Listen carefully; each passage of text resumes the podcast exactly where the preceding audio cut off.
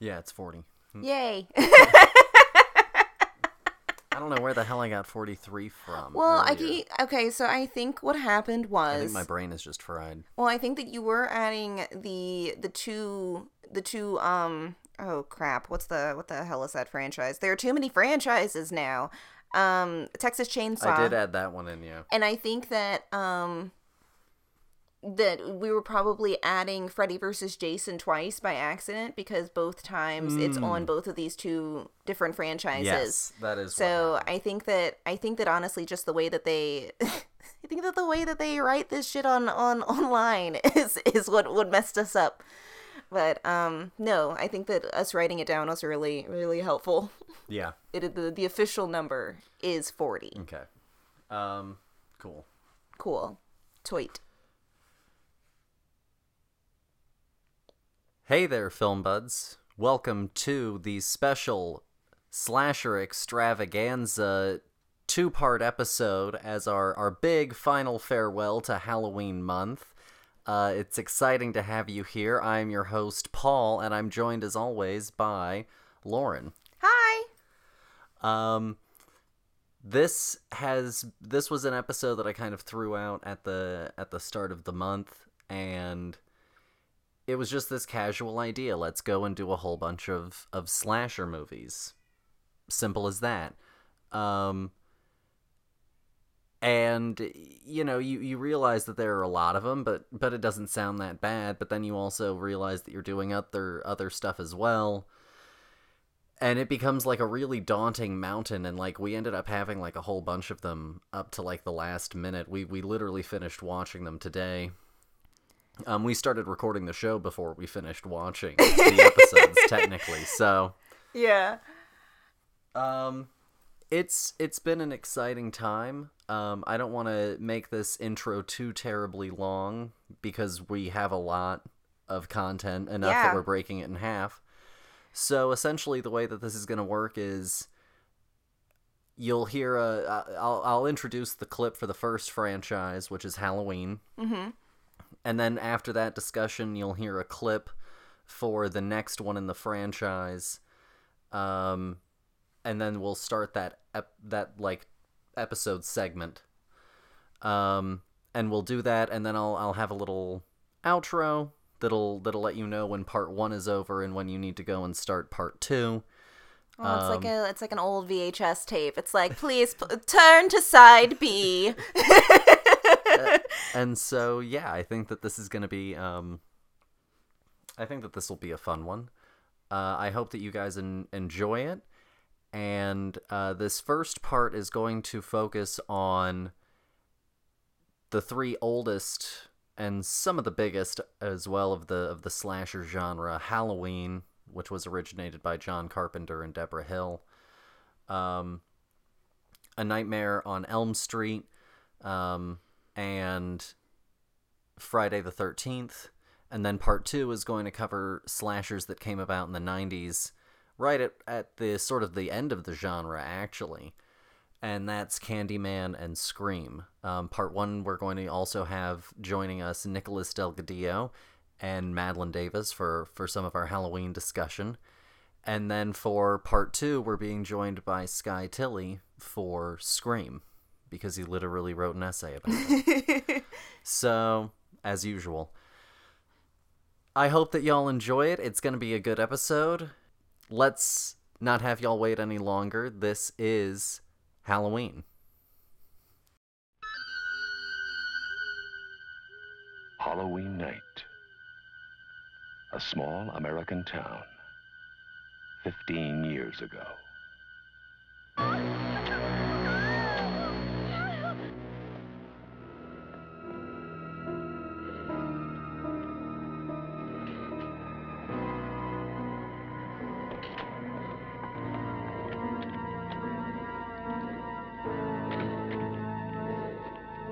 Michael? Halloween. So, that was Halloween from 1978, directed by John Carpenter, written by John Carpenter and Debra Hill.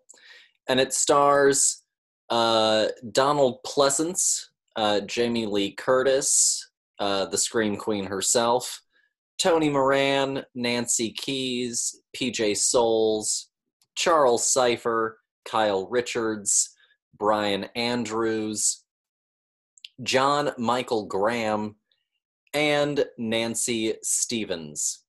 And the premise is 15 years after murdering his sister on Halloween night, 1963, Michael Myers escapes from a mental hospital and returns to the town of Haddonfield, Illinois to kill again. So, uh, the idea is that we're going to pretty much talk for a little while about the first one, and then we'll pivot into talking essentially about like everything that came after, kind of in a bulk, uh, just to to get everyone up to speed. So, who wants to Nick? Since I guess you've done the most immediate watch of all of these, fresh, very fresh. do you want to do you want to kick it off? Sure. So we're talking about the original Mhm. uh, John Carpenter movie. Um, obviously, you know, I don't know, like, what, what's new that can be said? Like, this movie has been dissected, like, there and back again. Uh, for me, what what makes it so great is just like the simplicity of it. Um, it's very, uh, I don't know, it's it's very like loose stuff. Mhm. You know what I mean? Um, it's like there's this guy who escaped from the mental the mental institution, and he's he's gonna kill some people. Yeah. like here here we go. You're right. Did you? Uh, wh- this was I- not I your think- first time seeing the first one.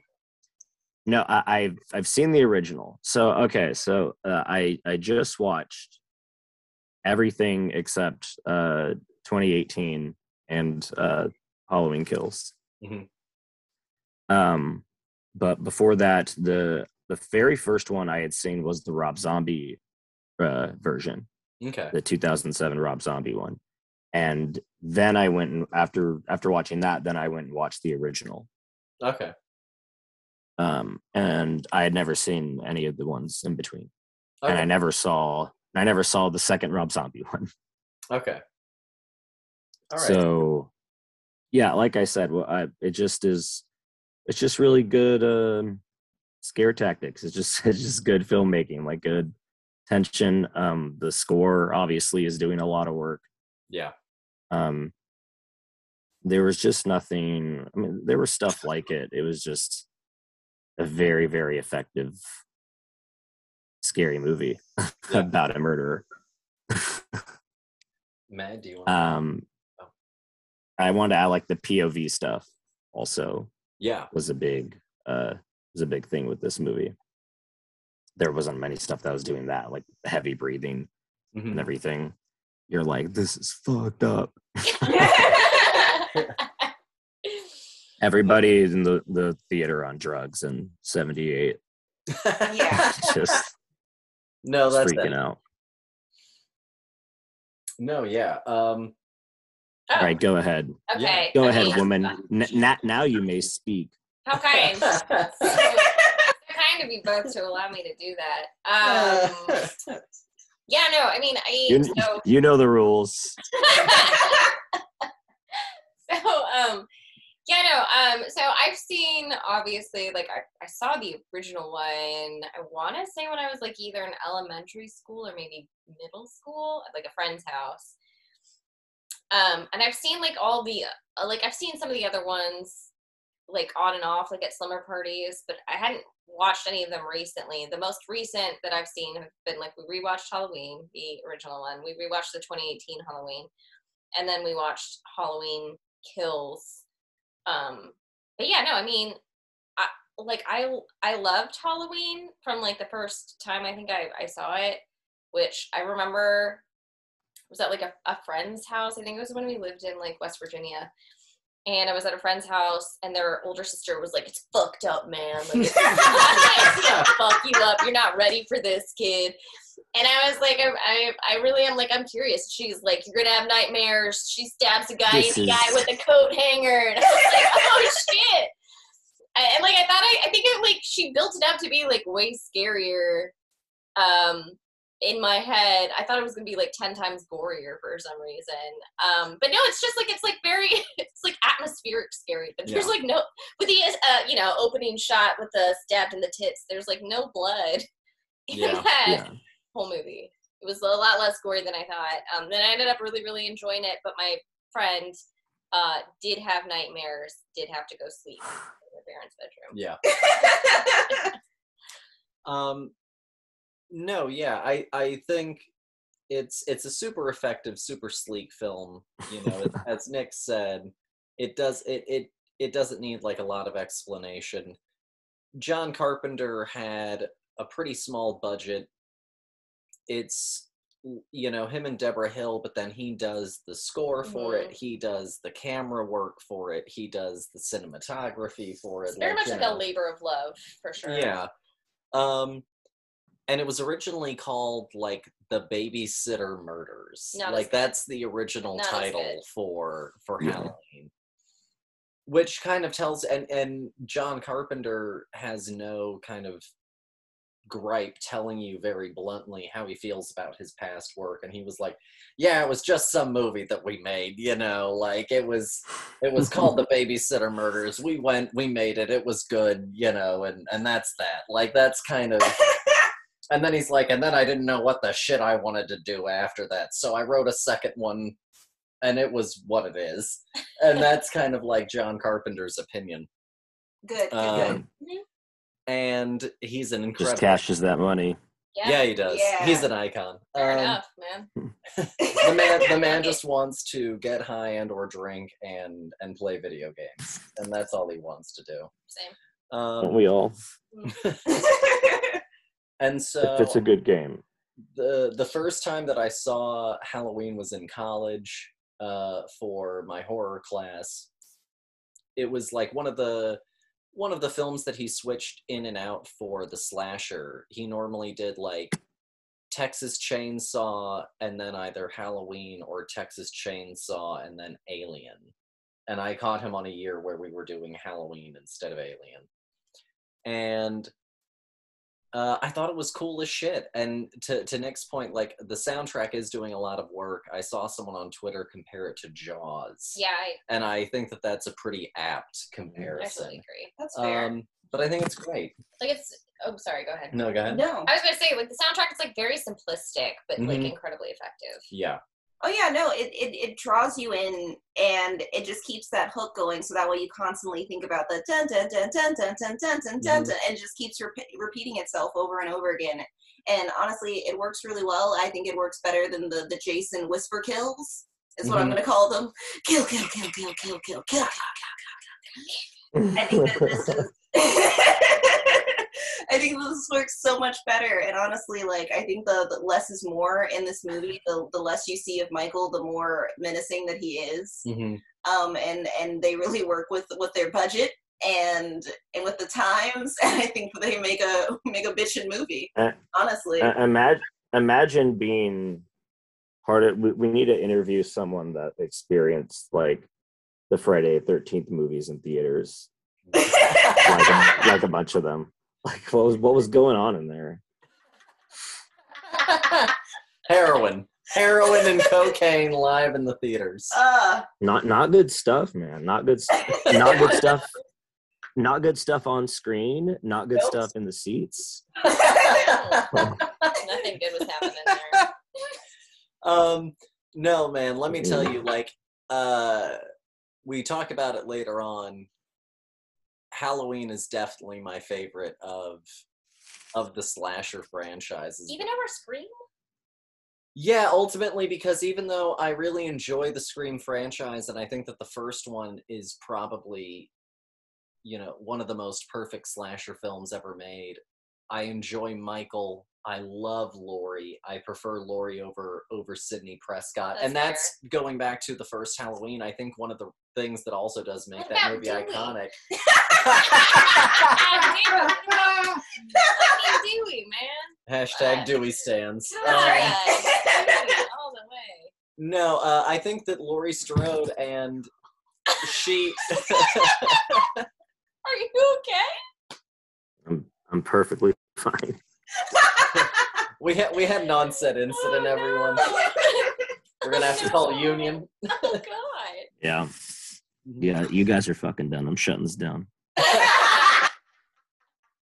Um, but no, I, I think that Jamie Lee Curtis takes that character that that literally anyone else I think would have just been, no offense, is evidenced by her her counterparts.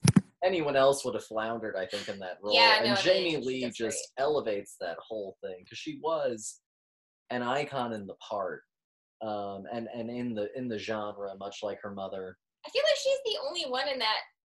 Well, not the only one, but of like the teenagers, I feel like she's the only one who's just like not a hundred percent hamming it up the whole time. She actually understands that there's like a little bit of like subtlety Mhm. in the film. Her and Donald Pleasence Yeah, are I like mean, the, the only, only ones.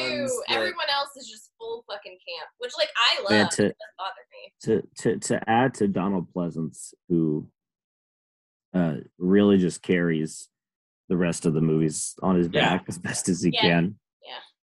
This one too is he just is going nuts. Um,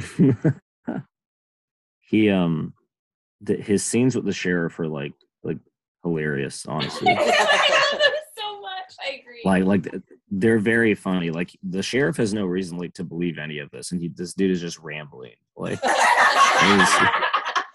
I've seen the devil's eyes. Like, what are you talking about?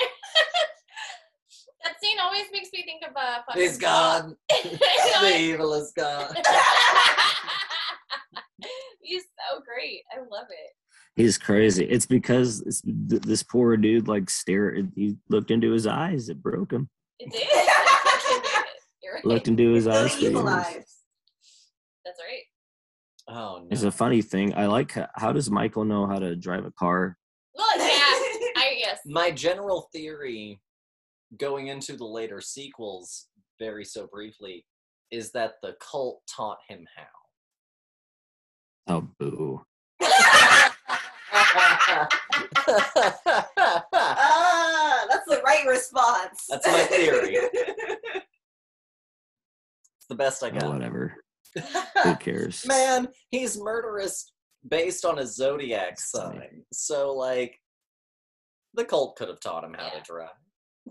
It's crazy. Uh, best scene in Halloween for me is uh, it's the the obvious one, like the closet scene, Oh yeah.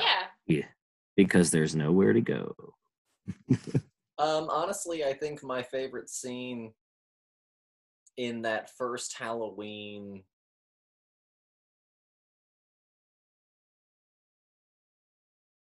I actually, I really enjoy. I think one of the most effective moments. It's not maybe my favorite, but I think one of the most effective moments is when Jamie Lee is running from like the neighbor's house you know, and the neighbor turns on the light, then turns the light back off. and she's just Yeah. kind of desperate and she's screaming and no one is coming out. Um, and I think that that's a, a pretty effective moment for me um, in that first movie. Um, my my actual, I think, if I had to say any, if I had to say any moment was truly my favorite moment, it is probably the moment where Donald Pleasence sees the I was gonna kids this. This is my favorite. coming up to the porch, and he's like. Lonnie, you get your ass out of there. Perfect. We're done here. One take. Incredible moment. Thank you so much. Because what a, what a choice. I love it. Commitment. I love Mhm. it. Yeah, That's probably my favorite. hundred percent agree. That's well, actually the scene I was gonna say is my favorite from the fucking movie. Uh, the only the o- only other scene I think. So I, I, I, I was wrong. It's it's anytime he's on screen. You're right. I right. mean, yes. right. I mean, yes.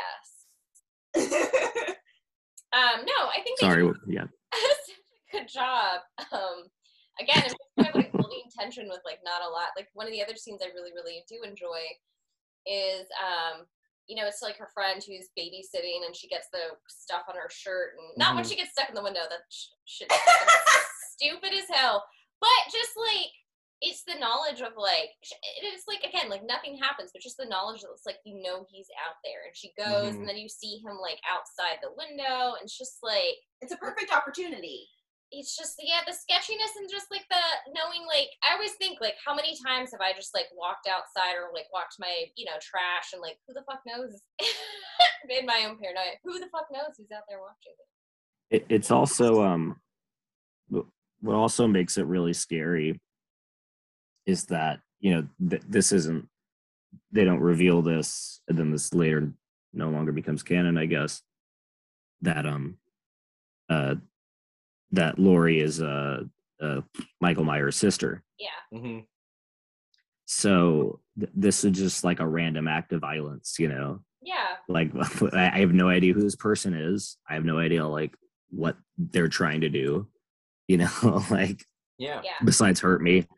yeah You know, Well, and which i actually I, Like- don't I like that more i feel Yeah. like there's oh, because yeah, it's very scary. It is. Well, and it's Yeah. like more real life. Like there are Mhm. just Hmm. random acts of violence that occur, um, which is like more terrifying, I think, than um, you know. I, I feel like you get into some of that too with like some of the Scream franchise and stuff like that, where Mhm. they try to like interconnect and everyone's like someone's secret fucking cousin, you know, like all that kind of shit well, and and it kind of takes away from it a little bit because I agree. I, I like, which is like, you know, again thinking back, and we re- just recently rewatched the like most recent two, and I I personally prefer thinking about like the OG Halloween and then those two as like direct sequel, which they are supposed to be basically. They retcon yeah. a lot Yeah. of that shit.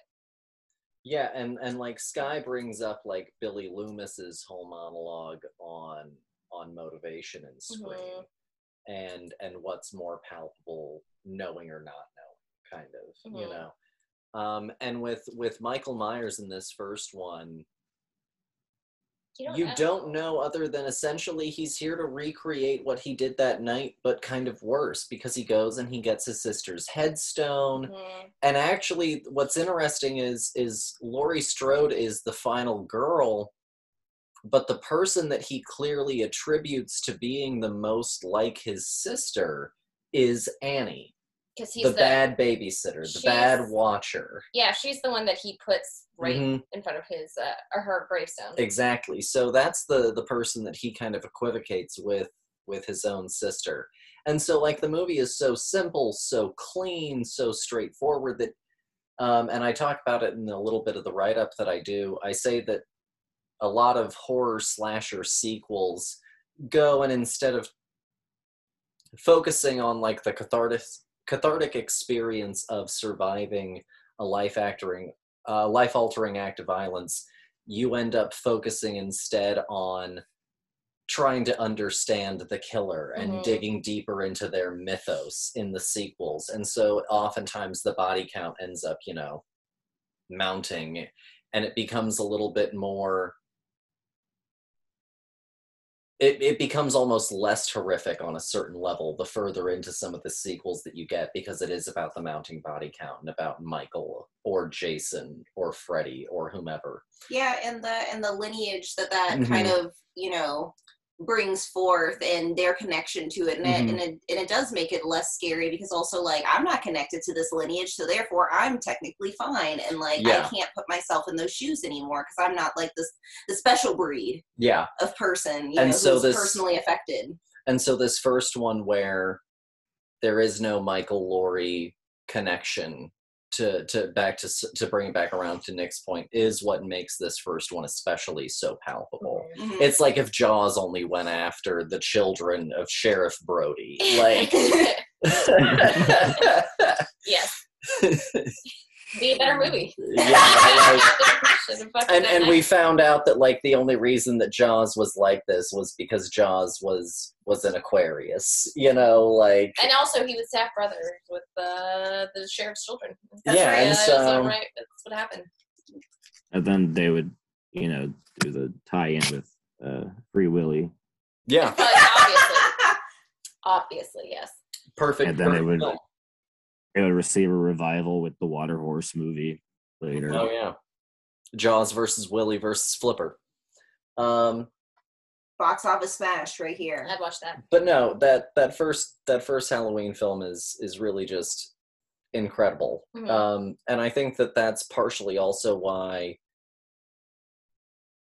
even though other people try to replicate it, no one hits quite as hard as that first one. And also why, even though this franchise has its own hiccups, it never, I think, falters as badly as as some of the others do. You, you don't think it has a stinker quite like Freddy versus Jason? No. Um, Beautiful film. God, I mean, beautiful mess.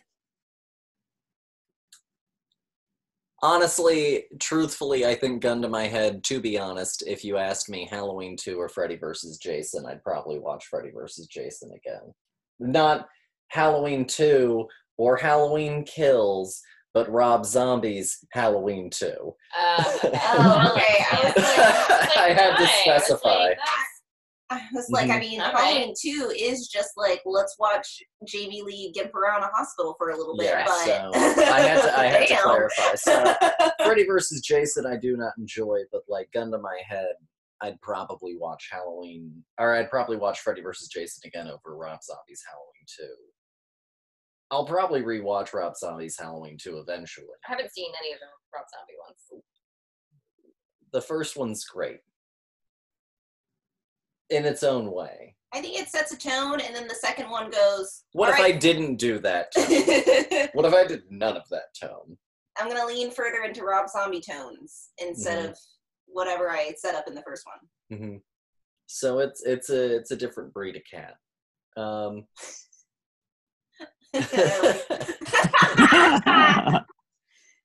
yes, I like both of them. I want to know what drugs he was on, man. I want to know specifically what drug it was, how much he took of it, and a lot. He took a lot. however much uh, he could take off of his wife as a person, however much he could manage to consume off of her body. He's, Jesus. he snorts her essence, a vampire, like Mm-hmm. a vampire. It's just the essence. Just Um, so if you had to give the first Halloween uh, a rating, uh, I guess we'll go from from who started first. So Nick, out of five, what do you give Uh, Halloween? Uh, I give I give Halloween a four out of five. I I like I dock a point because it's very funny when Michael shows his like little house of horrors and everything's perfectly timed. So, No, Michael's Michael's just funny. No, no, Look no, at I Body know. Bags. Michael's just funny. He's got jokes. jokes. He's got jokes. He's an He's he's an artist. That was very creative. He has he has a real sense of dark. He's got a macabre whimsy that I think um, David Gordon Green taps into again later on Yeah. in his own films. I think that not many other filmmakers realized that that Michael was very intentionally creating something specific. It's like a s- it's a scene. Well, there's Mhm. like we He talk, sets a mood. we talk about like uh you know there's like the opening shot in like the OG Halloween 78 and then at the beginning is the beginning of Halloween Kills where they do the same thing, right? Yes. Wait, wait, wait. Repeat. You know how they do like the shot that's like that like sort of like tableau in front of like the house. Yes. yes, yes, They yes. do the yes. No, but like I don't know. That's the thing that I really like about uh, the movies is I feel like it's like yeah, it very much there's like a, a tableau. There's like a scene. There's Mhm. like and yeah, he's he's like I'm not just gonna murder people. I'm gonna make one of them fucking flop out of the closet upside down. I'm gonna fucking carve someone's head He's into like, a, gonna. like a pumpkin and shove a flashlight He's in like- it and be like me. if anyone is cute, right? anyone anyone on my path and immediate is immediate but the moment that i have the chance to He's gotta set a do something He's gotta set a scene. i want to do crafts with it Yes. Yeah. Really, he's really that's what he is. He Mhm. should he's just like a, he really likes arts and crafts. Mhm. Artisan. Does Yeah. But no, um I would I would give it like a I don't know, like a, a four point five. I really I love okay Halloween. okay dear You know, yeah, I think I, I think I'll second that. Four and a half, four point five.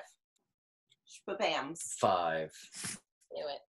perfect film I, I I could honestly watch the first Halloween pretty endlessly. I really enjoy it. I think it's a lot of fun. Um, I don't have a lot of problems with it, and a lot of the issues that I do have, I guess, technically with it, um, I don't know. They don't they don't fuss me too much because I, I think that this movie is innocent. I think that I think that shit slaps, and I think a lot of people did a lot with very little. Yeah. No, yeah. I mean, honestly, at the end of the day, I think that my my main note is is all of the the rest of the acting that happens. no, that's fair. Where she literally like gets choked to death, and like we watch her go cross-eyed for like five minutes. I love the cross-eyed death. and so like I Rocks. gotta, I gotta give them some points. Um, but no, I, I, I, I think that I think that that's all pretty fair. Um, I I think that everything after this one is is pretty much up to taste. I think the first one is universal. I think everything after the first one is immediately where we go. Well, it's a little bit to taste. Yeah. Yeah. That's fair. So the Halloween sequels. So which of these the you had Halloween seen the zombie ones, um, or you had seen the first zombie one? You still haven't seen the new sequels. So what did you think of specifically Halloween two through Halloween six? the Halloween two, I think, is like fine, just kind of there. Yeah, Yeah, like. I, I, I'm like it's it's it's not bad. I think it's funny that Jamie Lee Curtis has like no lines. Like like sh- sh- she's she's there. She just is like in the hospital. And she's just like You know, like, like, furniture. Uh, uh. Um, you don't care that much about it. We kind of talked about this last time actually, because I had just watched it. hmm Um, yeah, yeah, it's like almost the same. Like we talked about, like the hospital is like incredibly empty. and they don't try to make you care about anyone. And anyone that they do try to make you care about in that hospital does not matter.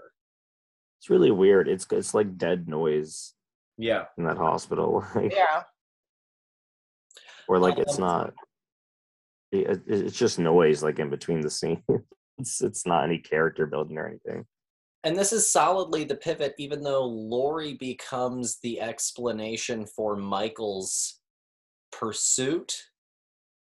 You know, it is the minimizing of Laurie as a character and the increasing of Loomis as our real lead of the good guy side of the story for a little while. Yeah. That really like takes off from this point on, honestly.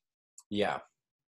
For for a while That's good. until until up until his his own, you know, personal personal death, I guess. Yeah. Yeah. That's that's because Jamie Lee Curtis was like, and I'm out. Yeah. And And then I- they like drag her back in too. um so like out of what did you think of Season of the Witch? I really liked Season of the Witch. Hell yeah. Seas- Season of the Witch rip again, just because it's completely different. Um, oh yeah. And it's it's it's very cool. confident. Confident in how different it is. Um, Um, for me, Season of the Witch kind of reminded me on a certain level of of almost like Stephen King does a Halloween story. yeah, You know, um, it's it's interesting. They so on Halloween two, John Carpenter had some different ideas on what to do with it. Originally, he wanted to do an apartment, not a hospital. Mm, and they ended up settling on a hospital and the the the script was short and so they were like you gotta you gotta give us more and he was like i don't know what the hell to do and so he stayed up late and ended up writing a whole bunch of scenes and that's what led to halloween 2 having the whole sibling uh eh, dynamic between Laurie and michael. Is literally just him cranking it out and he openly does not enjoy that part of the script. He openly does not seem overly fond of Halloween 2. Um, and so Halloween 3 was them being like, what, well, what if we really did something different? And it absolutely was just bomb of the century, which is a real shame because it's a neat movie on its own terms. Yeah, he like had wanted it to be like an anthology series. Yeah. And I think Or on a certain level, Yeah, he did kind of achieve that. Because I think that if you look at it, you know, you have Season of the Witch, then you have the finishing out of this first arc with four, five, six. Then you pivot into H20, which Mhm. reestablishes the timeline. Then you pivot into the Rob Zombie films, which does a whole remake. Then you pivot into uh, Halloween and Halloween Kills, which again goes back and does this whole retcon reestablishing thing. So, on a Mhm. certain level, I think that they did do an anthology thing, just maybe not necessarily the way that they intended to do it. Yeah, it's more focused Yeah. around Michael instead of it just being like, you know, desperate events that are happening just happen to be on on the day of Halloween. Yeah. It's perpetual reinvention of the of the core narrative. Yeah. Choose your own adventure. hmm Um, what did you think of the The return of? season of the oh, I was gonna say the season of the witch rocks has a mystery. Like this guy plays detective. It has like a cult. Yes, it has witchcraft, and, and it builds up and just like is insane by It the leaves end. a cliffhanger too. It's nuts. It's insane.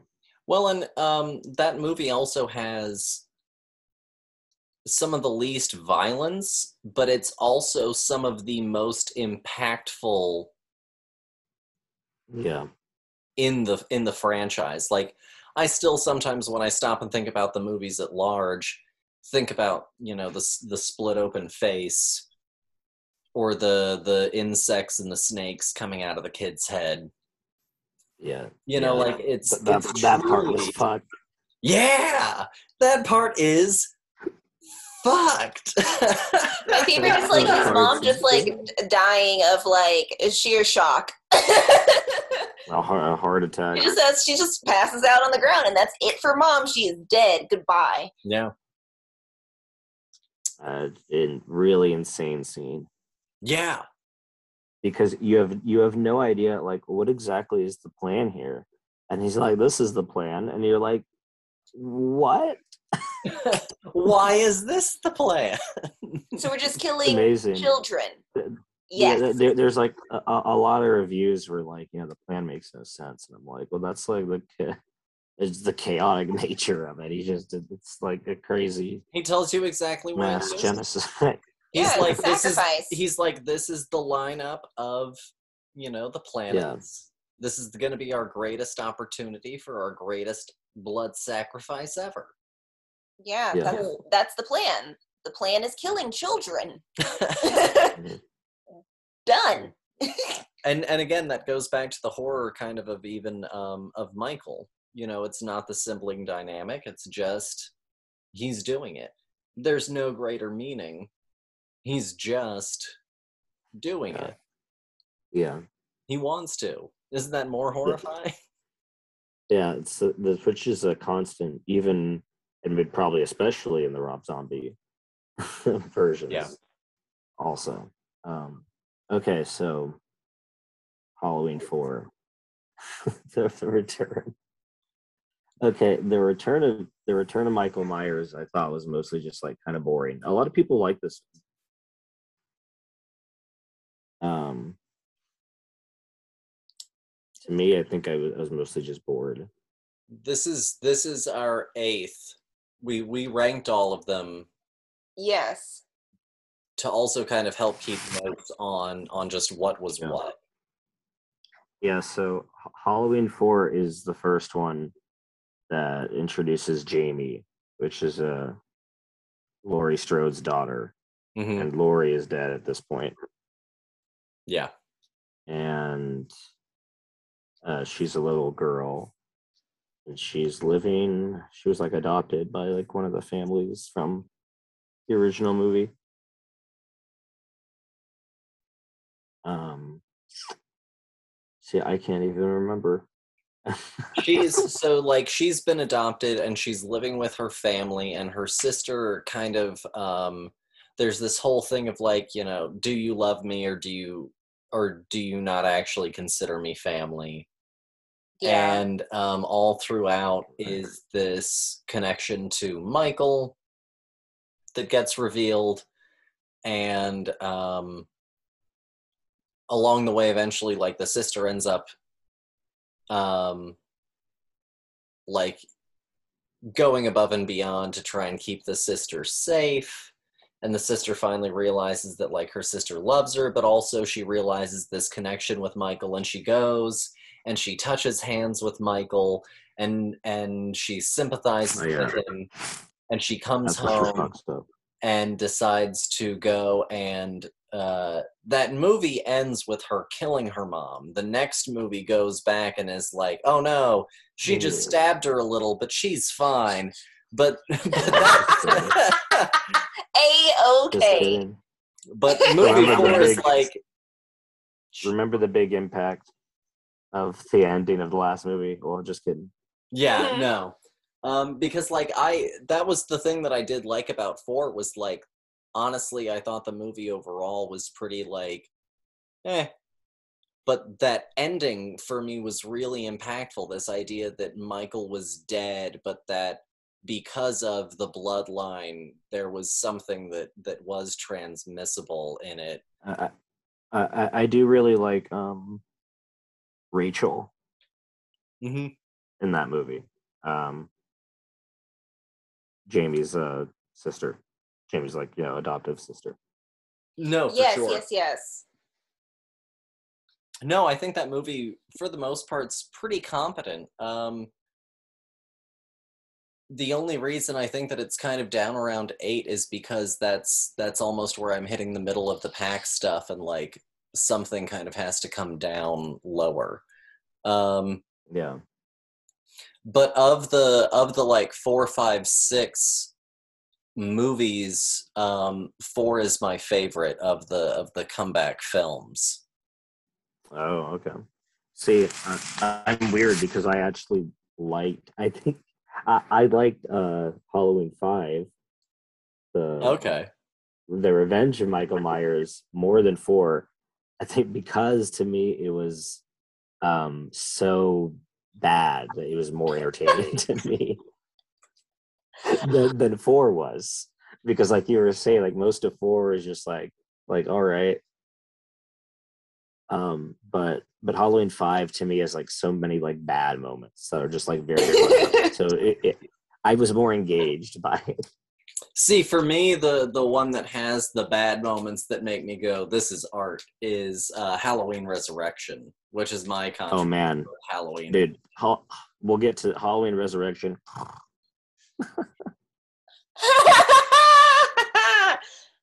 mostly i um, was like what what is this you know um, but no, I I like five. I think that for me, it it's a movie that's been like thoroughly tweaked, edited, messed with. That's why like the the Man in Black story feels so pointless in five. And so I ultimately end up preferring six over five, but under four. Mhm. Um, for me, four, five, and six are all kind of like really just to pick your poison of of which evils you want to live and deal with. I, I I love five with the scene where, where she's like big woman where Loomis and everyone they're trying to figure out where whoever is at and they're at like a, a grocery store and um Jamie is like cookie woman Be- be- because she she she lost the ability to speak I she's literally hate. back. I hate And- the fact that she just got and- like mute. and and and her other friend and, and that part's so funny because who is it um tina tina right T- T- I think tina's so. in that movie That's right. and and tina goes to visit her in like the asylum you know and then um as as as Jamie literally like a child like begs and screams for her to stay because she's like you're gonna die out there or whatever. Like Tina's like, "Ooh, I gotta go. Sorry." Like, well, I really gotta go though. She's like, "I gotta go get laid." Sh- sh- She's like, "There's a there's a special someone. You'll find the special someone." And then she goes to the party, and and then when they're like, "Hey, where's such and such?" Who she was with, she, she was like, "Why would I care?" like what?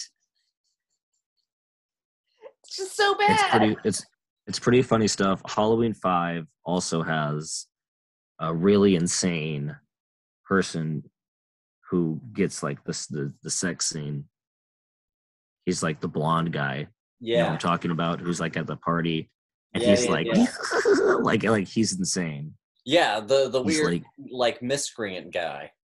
he, he's totally tweaking um Yeah. like he's he's freaking out Like Freaking out. pitchfork and all that. He does like the jump scare on them and, and that kind of thing Yeah. in, the, in the barn. oh, oh, oh, oh. Goodness. very very scary stuff like he should have been the villain yeah. the better movie right there. He was he was horrifying. I didn't like him. Sorry, sorry to that actor. Maybe you were trying to do a, a, a thing. Get back to me if you're listening to this. Explain yourself. Let me know. Leave it in the comments.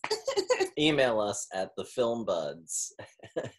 That's right. Um, no, I, I, I, I get where you're at. Um, so what did you think then of number six, The Curse of Michael Myers? I, I didn't like six. um, What did you think I- of I Paul like- Rudd? Paul Rudd is fine. He just like, unfortunately, he doesn't seem to know what the hell's going on because how No. could you? Not even a and little if bit. you read like if you read the production they were writing it like while they were filming and everything so you know like I, I don't really i don't understand like who everyone in that movie is like i don't understand any motivation. I don't understand my character. I don't know what's happening. I think it's the worst with with Tommy with Paul Rudd's character because like from scene to scene he'll just you know his entire motivations will shift and change and like his emotional uh, responses will change and just feels like you're not sure what level this man is truly on like mentally at a certain you keep point. thinking you keep thinking it's going to be like aha like i'm in on it because he because he acts all weird and maybe that's the trick maybe that's the point but But also uh, they're not really like leaning into that as hard as I feel like they should be. You know. i don't know really really pick a lane once he pick, once he gets that baby he's like i'm instantly less motivated to being the creepy neighbor but i Yeah. may still watch you through my my telescope tbd donald pleasence kills it yet again No, Uh, I was every about to say number six is definitely like since number two, this is the one where Donald Pleasence has probably had to do like the most to carry the whole thing. well it's it's he's literally picked up the entire franchise on his back and is trudging through the snow right now with it Hmm. No, and that's like, number six he's he's working his ass off to keep this movie afloat. Um, uh, which end? Which one did you end up watching? I watched the producer's cut. Okay. Um, so what are what are some of the differences between the original and the the producers? Um, so the producer's cut ends with um Loomis and him, the, the the doctor. Isn't that? he it, L- Loomis gets like the curse of Yeah. Thorn, and so I guess he's gonna he's either gonna start killing people, which would be very funny. I they should have. I want to see that. or or he's gonna get someone to do the killing for him, like uh, Wynn, whatever that guy's name was.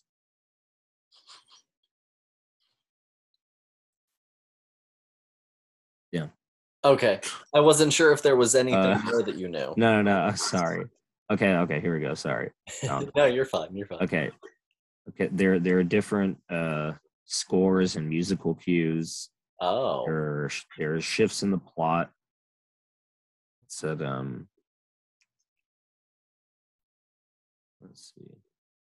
Okay, so in the finale of the producer's cut, uh, Kara awakens at Smiths Grove Sanitarium on his concrete slab, surrounded by the cult members. Um, they're gonna kill the baby, Stephen, that Paul Rudd found, the bus station. Uh, that's a good scene, Yeah, by the way, when he finds the baby. that's probably Uh, one of his best scenes in the movie. So it's it it, it, it it's revealed that that Steve and the baby is a product of incest between Jamie and Michael. How wonderful. and and uses and uses this to try to convince Michael not to kill the baby. Tommy holds Wynn hostage, forcing the cult to free Kara, and they run with the children through the sanitarium until they reach a locked gate. this yeah, this scene is hilarious. Tommy uses the power of the ancient runes to stop Michael in his tracks. This is literally Paul Rudd emptying a little bag that might as well be like D and D dice, just little like rock runes, and he just like places them on the ground, and then he um he like controls Michael with it. That's it's right. amazing. And then he and then he has to go and like unfortunately he has to like deadpan like it worked. Like the light of the ancient runes like stopped him or some, some shit like that. poor Paul Rudd. Of unfortunate dialogue. Thankless job. That's right. So yeah. Uh, another substantial difference is the producer's cut. Um, so in the original version, Jamie Lloyd dies like in the field after getting chased down in the car. And that's it. And the produce in the producer's cut, she's remains in a coma at the hospital. And she's in the movie for like a, little, a good bit longer. Um, but she still dies. Someone comes and shoots her in the head. That's in the cult. Yeah, yeah, yeah, yeah, yeah. yeah I do yeah, remember yeah, yeah. that. My these, God. these movies all blend together at a certain point. But that's also just where we're at mentally. No, yeah, that's what Um, happens when you watch forty movies in a month. Yeah, so the in in the theatrical cut, um, the guy who uh, Michael throws into like the power plant or whatever, the the electrical grid, um, that in the theatrical cut, they added a shot of his head graphically exploding. Noise. Just man, add that back in. that's some fun. There's probably like a hybrid cut somewhere online. You know what I mean? oh yeah. For sure. Um so then after this they did the first reboot for the anniversary, which was H20. Which is H2O. yeah, 19 uh 1998. Um I like this one a lot. Man, this is a good one. Yeah. It goes back to This the was- basics. It's simple. this was this was very good. I think the drama between Jamie Lee Curtis and her son is very compelling. hmm Mm-hmm. Um, I really enjoy her relationship with the the guy who plays her like love interest. I don't remember his name at the moment. Um, Adam Arkin. Yes, yeah, I think they have great chemistry. I think that Jamie's got her her classic haircut of the the '90s, and she looks great in it. uh, uh, LL Cool J and his wife over the phone. That's right. Funny. Mm, mm, the surprise he survives at the end is also That that was very funny. like he he died, but th- that's fine. That's, those are those are minor details. He was up, walking and talking. Yeah, he was he was okay. Didn't even need to get rushed to the hospital. He was like, "Baby, I'm gonna make another book." At the end of the movie, like he was he was good. Perfect Honestly, he, I- I I I think it's hilarious how at the end, J- Jamie Lee Curtis is like, "Go, like go on without me." And they're like, "What are you doing?" She's like, "Go without me." She like stays to like fight him like an idiot. and like does a terrible job of it. No, yeah, this this movie um I think it does the the good job of of bringing down the body count and some of the typical sequelisms while also still making Michael effective and creepy and terrifying. hmm yeah, a, a lot more people survive than you think. I kept thinking like they're dead, you know, they're dead. hmm No, yeah. Um, the teenagers just so convenient that they all went on like vacation or whatever. Whole empty school basically for Michael to kill like two people in. They all went to Yosemite. Mhm. Mm-hmm. No, yeah, it's like it's a pretty low body count for a little while before the, you get LJ LL Cool J coming back. You even think for a little while that he's dead, but it's not even Michael's fault. You know, Mm. it's an interesting little movie. I like H twenty a lot. No, yeah, and honestly, I think that this movie um does a really good job of kind of like subverting what you're expecting while still also fitting in the, in a comfortable groove of this is a Halloween movie. These are the things that a Halloween movie does. Um and honestly, yeah, I, I love the the twist that like he doesn't get, you know, attacked by by Michael as that's the the cause of him him going down, you know, because you're you're totally with the character the entire time. You expect, you know, when he pulls the trigger for it to be Michael Myers and and and, and not LL Cool J at the end of the hall. Um, because you're you're right there with them the whole ride, and I think that this movie just does a really good job of keeping keeping audience attention from like beginning to end. Mm-hmm. Whereas uh, some of the others, I definitely remember zoning in and out of at random and going, "Where are we now? What's happening?" Yeah, yeah. It, it, it's it's it's just good. Yeah, All right. So, what are your thoughts on Resurrection? Like I said, man, it's a snooze. I, I I think the opening is so like insulting. That's funny. How they're just like, uh, actually, she didn't kill him from H two O. Like, and and now she's dead. They just killed Jamie Lee Curtis right off the bat. Oh yeah, yeah. they say fuck her. And it, it's it's going to be about these random people in this house doing like a web series, and this they're like live. They were live streaming it before. It was cool. That's yeah. right. Um, but the movie doesn't do anything interesting with that at all, in my opinion. Not not camera wise, not story wise. They don't. To me, it doesn't do anything interesting with it. Um, and th- they they like have like the cuts to like people watching, and then they like kind of just like abandon it. Yeah. it. Until they're like, Like, cheering right- at the end. Li- like right when it would become engaging yeah like right when it would become engaging they're just like ah, we don't know what to do with that Yeah. and, and you don't care um i think i think busta rhymes fighting michael myers is awesome that's it. Yeah.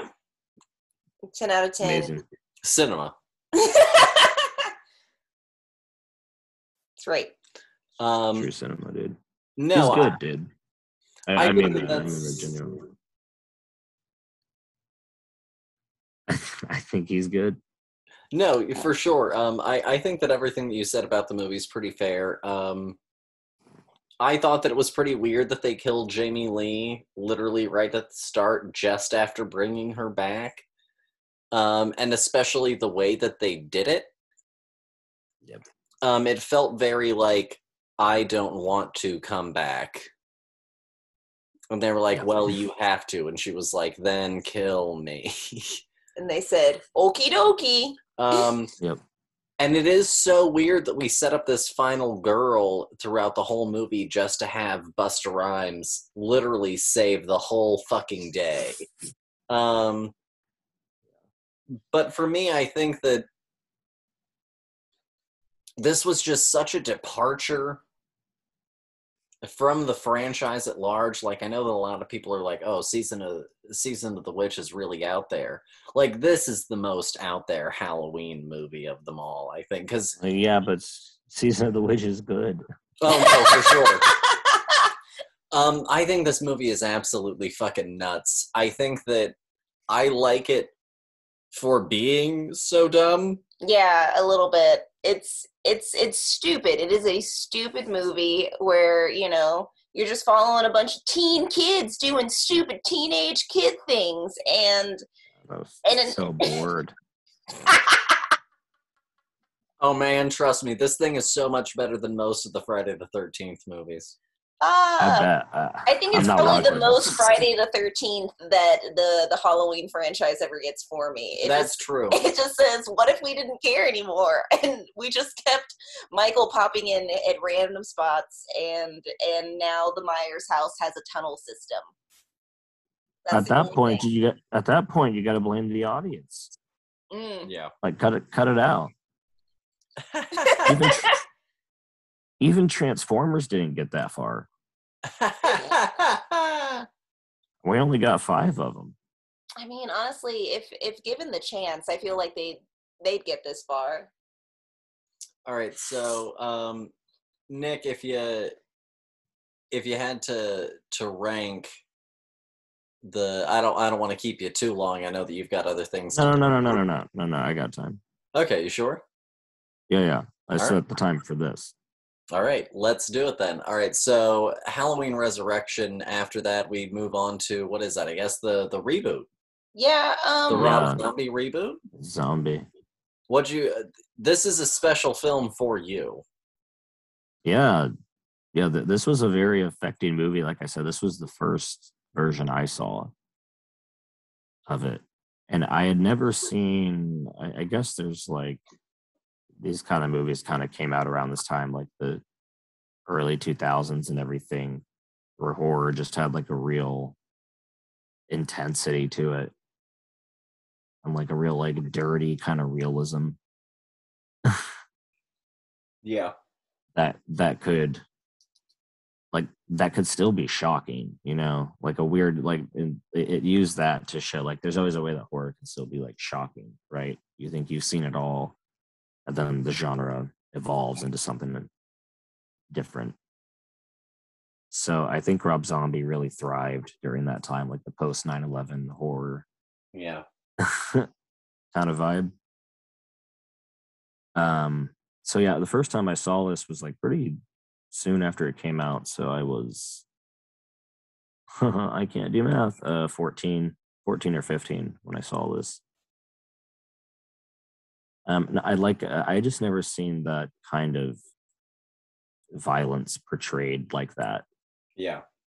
you know um in particular the scene that i was just like really like after this scene which is very early on is when he kills uh his school bully honestly from that moment on like I, I watched the rest of the movie just kind of like in a daze like only thinking about that one scene Yeah. um um because i'm especially horrified of like getting literally beaten to death Yeah. um yeah just yeah that level of intensity i i like that he goes for like the realism like oh well like what if michael isn't es- especially like a mythical or like a supernatural like creature in this hmm he could just be like a huge like hulking dude. who's just like mentally broken because of like a shitty childhood you know? You know how it goes. Yeah. um so I, I appreciated that. Like i said this was just like such an intense movie for me. I hadn't seen anything on that level before. Um and yeah i i, I don't know. There's something about rob zombie's movies like the the movies like this get like the rep of like they're you know so violent and so like a dour, you know, and nihilistic and everything, like for the sake of it. And I think that's definitely, I think that's definitely fair for like a lot of stuff.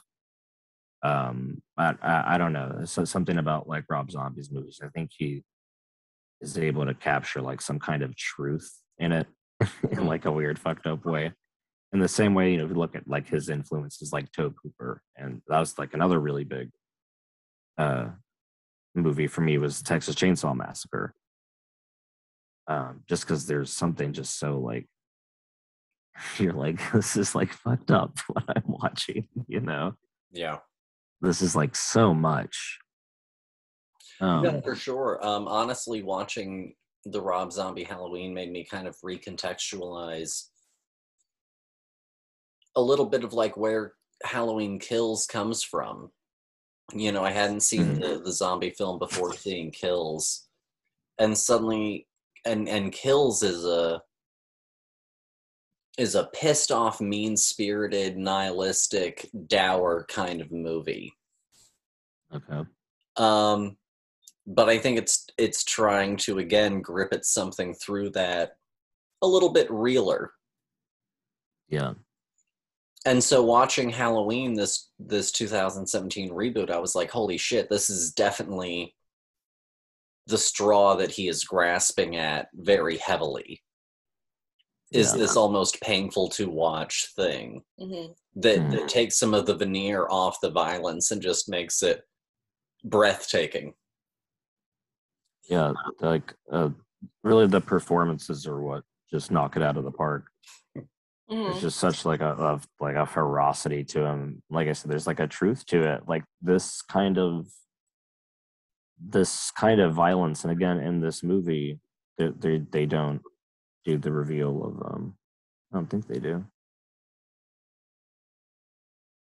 No, they don't do the reveal that like their brother and sister in this movie.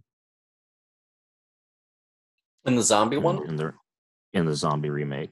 They reveal it in the second one. They Um, reveal it's- it for it's- Laurie in the second one, but like I think it's I think known the for the audience audience knows. that Laurie is is related to Michael pretty pretty early on, especially when he like shows the the picture at the end. Mm-hmm. Yeah, I think right. that's that that was that movie. implied. Okay. Right. Yeah. That, that, that's where I was fucking up. No, you're right. I was wrong. Um. Anyway, well, still like th- this. Uh, my my point was he captures this thing of like this kind of violence is just like it, it is. It is like disgusting. Like it is upsetting. Yeah. It, it is.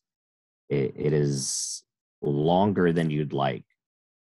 Mhm. you know this kind of thing is would go on longer than you'd like and the ones that go quick are like are still just as upsetting Yeah. you know and and that definitely i think is something again going back to to kills is is something that i felt very kindred here was that kind of like certain ones are meant to make you uncomfortable because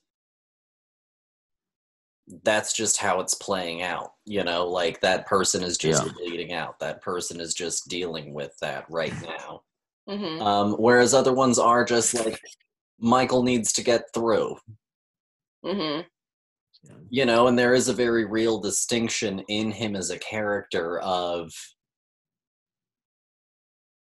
this weird brutality that that can sometimes go for so long versus I just need to be efficient now. And it it, it is always a very interesting character choice. And you see that on display in in, in both this and Kills. Um Yeah. and a little bit less so in Halloween 2, the Rob Zombie Halloween 2. Yeah, I'd say that that's fair. The Um, most like this movie Halloween 2 is is the opening in the hospital. Mm-hmm. Um, Yeah. I think that I I enjoyed the Rob Zombie version of it. This was um, my first time watching it. Um, I think that the movie really really soars when it is focused primarily on Michael and and his perspective and and the things most closely related to him. I think that the movie really falls once we like switch over to it being about Laurie. I think that um I don't know who she is, um, the the actor who plays Laurie or any of her friends. I thought that they were pretty subpar, um, as as as just um, keeping my interest of of whether or not like their stakes or or anything related to them. Um, and I guess for for me, I could have I could have dealt with less of that part of it because most of that most of that narrative also pretty much follows the original Halloween almost verbatim. except for like minor tweaks here and there. And I definitely feel like right. um, And you I, I didn't, love you didn't want it to do that. no, yeah, and also like I know that story, and I just didn't need, need to see, I guess, like a worse or acted version of it, just just to keep this storyline going. Like, Or you would have Mhm. preferred to just keep it specifically in the Michael perspective. yeah, you know, I I think that like we really have like an interesting thing, like starting with Michael and like moving. Like I could have seen that whole whole Halloween day through through Michael's perspective more often instead of just like watching, um, you know. Not not Jamie Lee Curtis run around and screaming for help, I guess. Mhm. um Yeah. And I, I thought that it was really interesting like his whole like interest with the masks and stuff like that. That was something that we had never like focused on and i really like his, the the his his childhood and all of that stuff. I thought that those were like really the the strongest points of this movie for me was like you know almost feeling Yeah. feeling bad for for him the entire time you know even even through all of his brutal attacks and all Poor of that. Poor Danny Trejo, man. oh poor danny trejo! Mm-hmm. Like you feel so bad! yeah, i wanted more danny trejo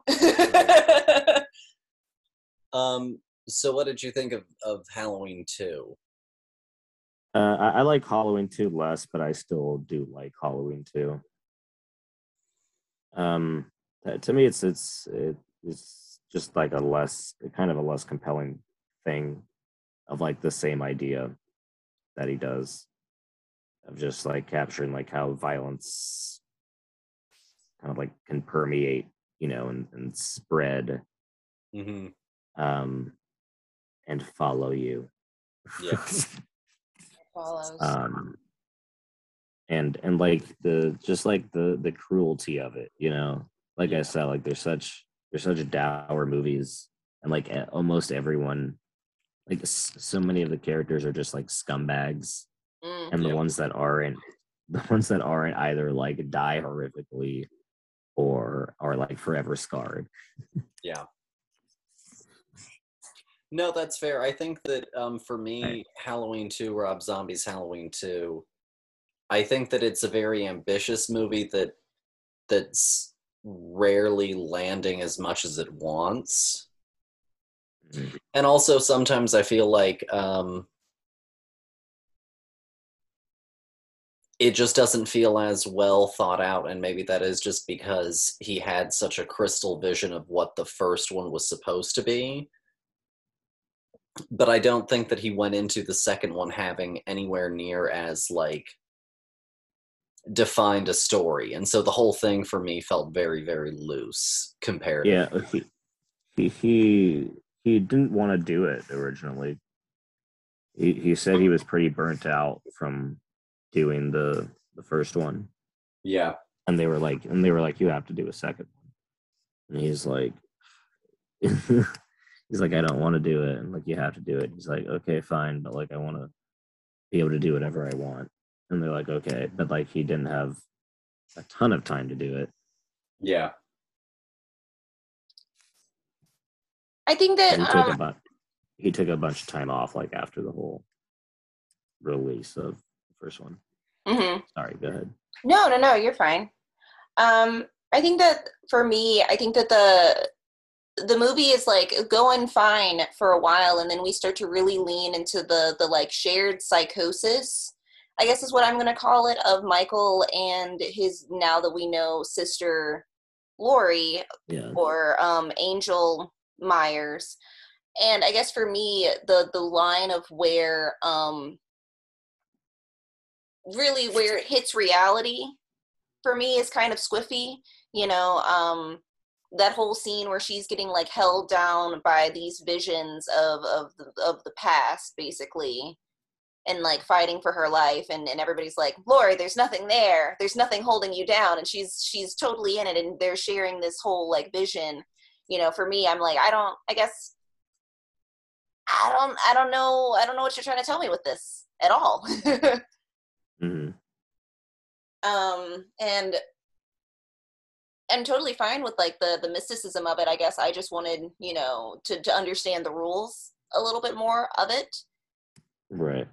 To to kind of i guess ground it in in what it was trying to tell me in the plot because for the longest i just assumed that this was something that was purely just Michael's hallucination, Michael's Michael's fantasy. And then when it started to specifically affect Laurie, I was like, where where does where does this l- line end? And is it just because they're related that they're now seeing these things, or is it something something more than that, or is it is it not as complicated as that? You know? Yeah. Yeah. The uh, I think it's um I think it's a mistake to set it like only a year later. Because it feels like so much That's- time has passed. That- that's really not that much time. Like she's like seems to be like physically fully recovered, which is contradictory to like the extensive like surgery that we get to see at like the Mhm. start of the movie in the hospital. Um like she can move around like totally fine, you know, she's fully physically recovered from that ordeal. Yeah, Annie Um, completely healed. You know, it's totally and, fine. and they're well. like and they're like let's go party yeah. I enjoyed Yeah, his I- um mountain man journey. I i i, lo- I love this scene with the um therapist and she's like the therapist is like that's right like halloween's like one of those your triggers isn't it? Like It was just last Like, year. it was literally like, yeah i i guess so. Yeah if i can guess so. Um i i really love this um version of loomis uh because malcolm mcdowell is just amazing um where he's just like a scumbag oh yeah, read my book, you'll love it. he doesn't give a he's amazing he's fantastic No, yeah. Um, the one thing that I did, I, I, I, I enjoyed the most, I think, in Halloween too, is the carryover of some of those seeds from Halloween of, of him kind of critiquing everything that's what i'm saying like it, it it's sorry to interrupt but like that's what i'm saying it's like the nihilistic it's like the kind of dark like yeah like everybody like sucks pretty much like i said Yeah. you know and the good one the good ones suffer and the rest like suck so much and he's just like because that's life because Yeah. because that's the real world that's what i'm saying it goes hand in hand with the extremity of like the violence Mhm. Yeah. and like the uncom- the uncomfortable realism of the violence because uh, like yeah like doesn't it isn't it fucked up No, for sure. Um, and I think that they're openly trying to definitely make some comments in that first one and moving into that second Still- one still about, um, yeah. No, I think it goes into um, that whole discussion on um, the mental health institute. I think that sometimes these films like to to kind of dance around this place of like mental health institutes is not actually really being the safe havens that they want to present themselves to be. And I think in that first movie they they just sort of make Loomis the good guy, you know, on a certain Mm. level. But then moving beyond that, you know, Halloween 2 shows how the hospital is kind of not only understaffed but poorly staffed and also that the mental institute that Loomis works for lies and is more in like more worried about its own personal image. And then you move into um, halloween 3 season of the witch and hospitals are a part of the cover up and you move into halloween 4 5 and 6 which is the lead up to the mental institute literally being a part of this cult you know that that Yeah. empowers and uses michael um and so there's this kind of repetitious thing of of pretty biting criticism of the mental health institute and and and health care overall and rob zombie definitely does bite into that in halloween and then he doubles down on it even further in halloween 2 when he moves into um loomis just truly being a preening self-promoting ass. Yeah. um and just kind of taking all of the all of the glory that that character might have had and just completely evaporating it. I like him flirting with the reporter. Yeah. yeah. Um, um uh, rob zombie's halloween 2 also features surprise octavia spencer. It does. And and, and, and surprise weird weird al yankovic yeah That's right. Yeah, yeah, and and a little Chris Hardwick as well. It surprise Chris Hardwick. Yeah, um, a lot of weird cameos in that movie. Yeah. Um, Um, the the sheriff um has the most compelling plot for me. Is the most compelling story. you know who um who Sheriff Brackett is in, in these films? No, please tell me. That's uh that's worm tongue in Two Towers and Return of the King. oh, sorry, Ursula. I see it, of course. Oh, Yeah. killed it. It's Oh, one Mr. Brad Dourif. props to you, sir. Good stuff. Good stuff. Good stuff. Um, well, I guess uh, we can we can talk real quickly about Halloween and Halloween Kills. Um, Matt is Matt is Yeah, do it. back, and so we can we can just kind of touch on them really quickly. Nick hasn't seen them yet. Sorry, Um, my boss needed a thing, so. It's Um, inappropriate.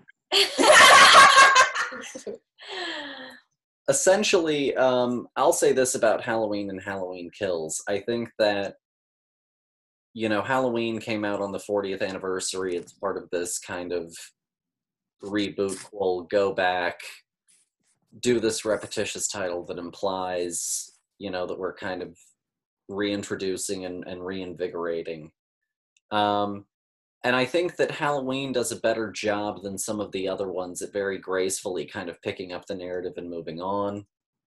Um, I think that of all of the different timelines and different sequels and sequels that came off of that that we've had, you know, Halloween leading to Halloween 2 through 6, Halloween leading to H20 and Resurrection, and now Halloween leading to Halloween and Halloween Kills. I think Halloween and Halloween and Halloween Kills are currently my favorite through line of the narrative because I think that um, on top of them being the most currently politically relevant, I think that they do the best job. I think David Gordon Green and, and Danny McBride are really obvious fans who understand how to take the best parts of a lot of these lesser sequels and stitch them into something invigorating and interesting that both fits into exactly what a Halloween movie is, but also still manages to find new ground to tread. yeah, no, I um I agree with that and I actually think you know like one of the things I really enjoy about um Halloween and Halloween kills um you know you mentioned earlier this kind of idea with a lot of the sequels of delving more into like Mike My- like Michael Myers and like what makes him I almost said Mike Myers. I'm in the mind of Mike Myers. Um what made him make yeah, fat baby. fat bastard is the no, but um like a lot of those You really are a fat bastard. Same of- person. a lot of those movies um were, you know really kind of are concerned with like michael myers who is michael myers why does he do what he does? Whereas i feel like these are way more concerned with um this idea of like of trauma and surviving trauma and what that does to you um and like halloween the the 2018 in specific you know it's Laurie all these years later and like she was married, she got divorced, she had her daughter taken from her. Um like she's lost so much because she's never been able to get beyond that like night. Mhm. Um and so like those movies are so much more concerned again not with like Michael Myers and like what makes him tick, what makes him kill. It's like what's the outcome Mhm. of those actions um and then like the the character who is super invested in um the, the two characters who are super invested in make like figuring out michael myers like what makes him tick are of course like um the podcaster. Mhm. and um and then his other his other therapist. Sartain. yeah sartain. Um and who both end up obviously like dying horrible horrible deaths. And yeah like I, I feel like they kind of it's like very obvious like that that's not the point. One and, and i know you've talked about this pj the the way michael myers does talk because they both ask him to talk, and the way he does talk is through violence. But I don't think the movies themselves are concerned so much with why violence is the means in which he speaks, so much as like the outcome of that violence Mhm. and how that impacts other people. Yeah. And so like it's very much her survivor story and like her story of like dealing with trauma um and how that also like impacts generations because then you have her daughter, her granddaughter both now dealing with her and you know obviously in like at the end of that movie and then in, in Halloween Kills dealing with violence and trauma in two very different ways. And so like it picks up with Halloween Kills and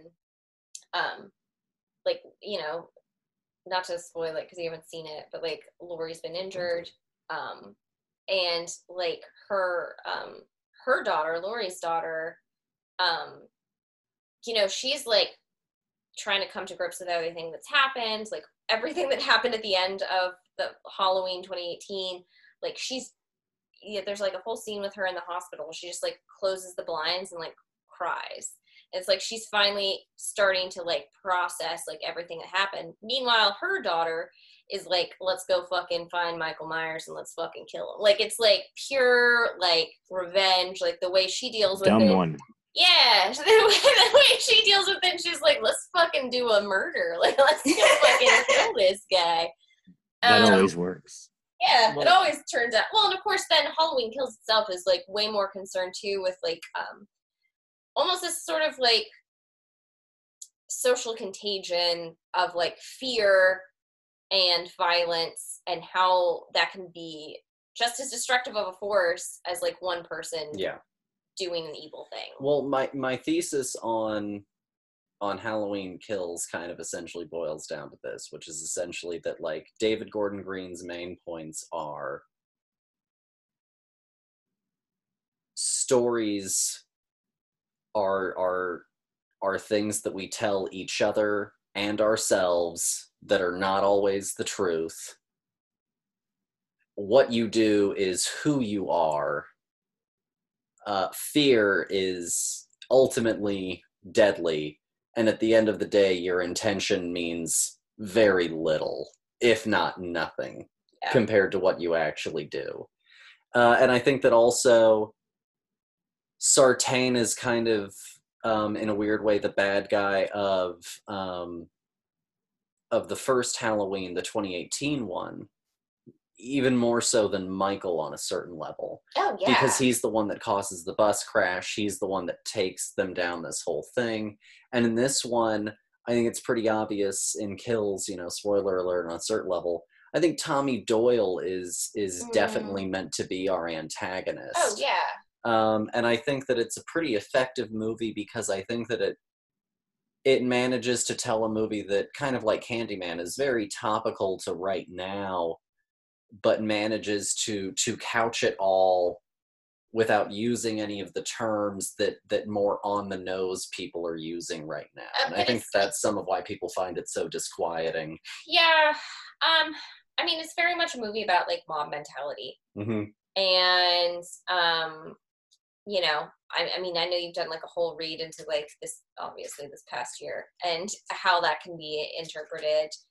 Um, yeah, I mean, I honestly think like obviously there's like a huge body count, not hu- it's bigger, big for It's his Halloween. biggest, it's his yeah. big, the biggest body count. Um, but like yeah it's funny because i feel like in halloween kills he, like all of that is honestly kind of like dwarfed to a certain extent by like the town's own violence. Hmm um Which really just has one body count. yes but still left much more of an imprint hmm i think. Well, and also again that that movie, not to not to get too deep into it, it actively punishes literally every single person who chooses violence. Almost every character mm-hmm. has a moment where they could choose something else, and even if it's the moment where in another movie this would be the good guy moment, this movie says you're an idiot for choosing that. Yeah. And it regularly kind of takes every single moment that someone goes i'm going to choose violence in some kind of way and and pretty directly turns that around on them. Um, you know, big big spoiler alert. You know, the the thing that ultimately ends up killing the mob only ends up in Michael's hand because stabs him in the back. Yeah. And so like the movie reg and then that's ultimately what brings Michael back around to to kill them. And Yeah. so he the movie regularly punishes any kind of of people being like this is my moment. Yeah. And it's a moment of of choosing violence. Yeah. I think that that's fair. Yeah, no, um, yeah, and I have, I don't know, I have mixed feelings about that movie. There are things that I really like about it. There are things that I don't like about it. Um, and I also really felt like the like Laurie and like almost felt like she was like in it, but very much like ancillary. Like she was not. No, and and that's I think one of the really contr controversial decisions about um about kills is Is there a it- it- protagonist then? It, util- it movie. utilizes an ensemble but but i think that it Hmm. it knows that it's going f- it wants to perpetually use an ensemble it's not necessarily that that it's lacking for a lead character i think it's it's actively choosing to focus on like three or four people Yeah, I'm just really not certain where they're gonna go. With No, the I, I mean, I'm curious to know what, where they're gonna go.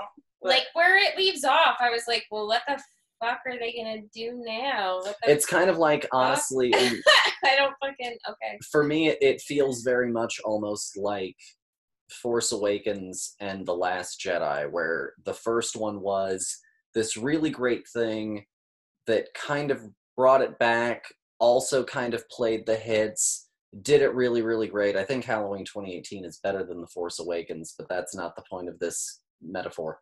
Um, and then you move into the last jedi where it's like this fan kind of wants to go and make this ultimate movie that's what he wanted to always make but also on a certain level is designed to take everything that a fan would want and go ha ha and it leaves you in this certain place of just like it's almost an ending like this could almost be where it ends yeah, and then the curtain Like, comes down, and then when that's it. Halloween kills and the credits roll, I almost honestly go like, I don't know if I need anything else. And on a certain level, that's how I walked away from The Last Jedi.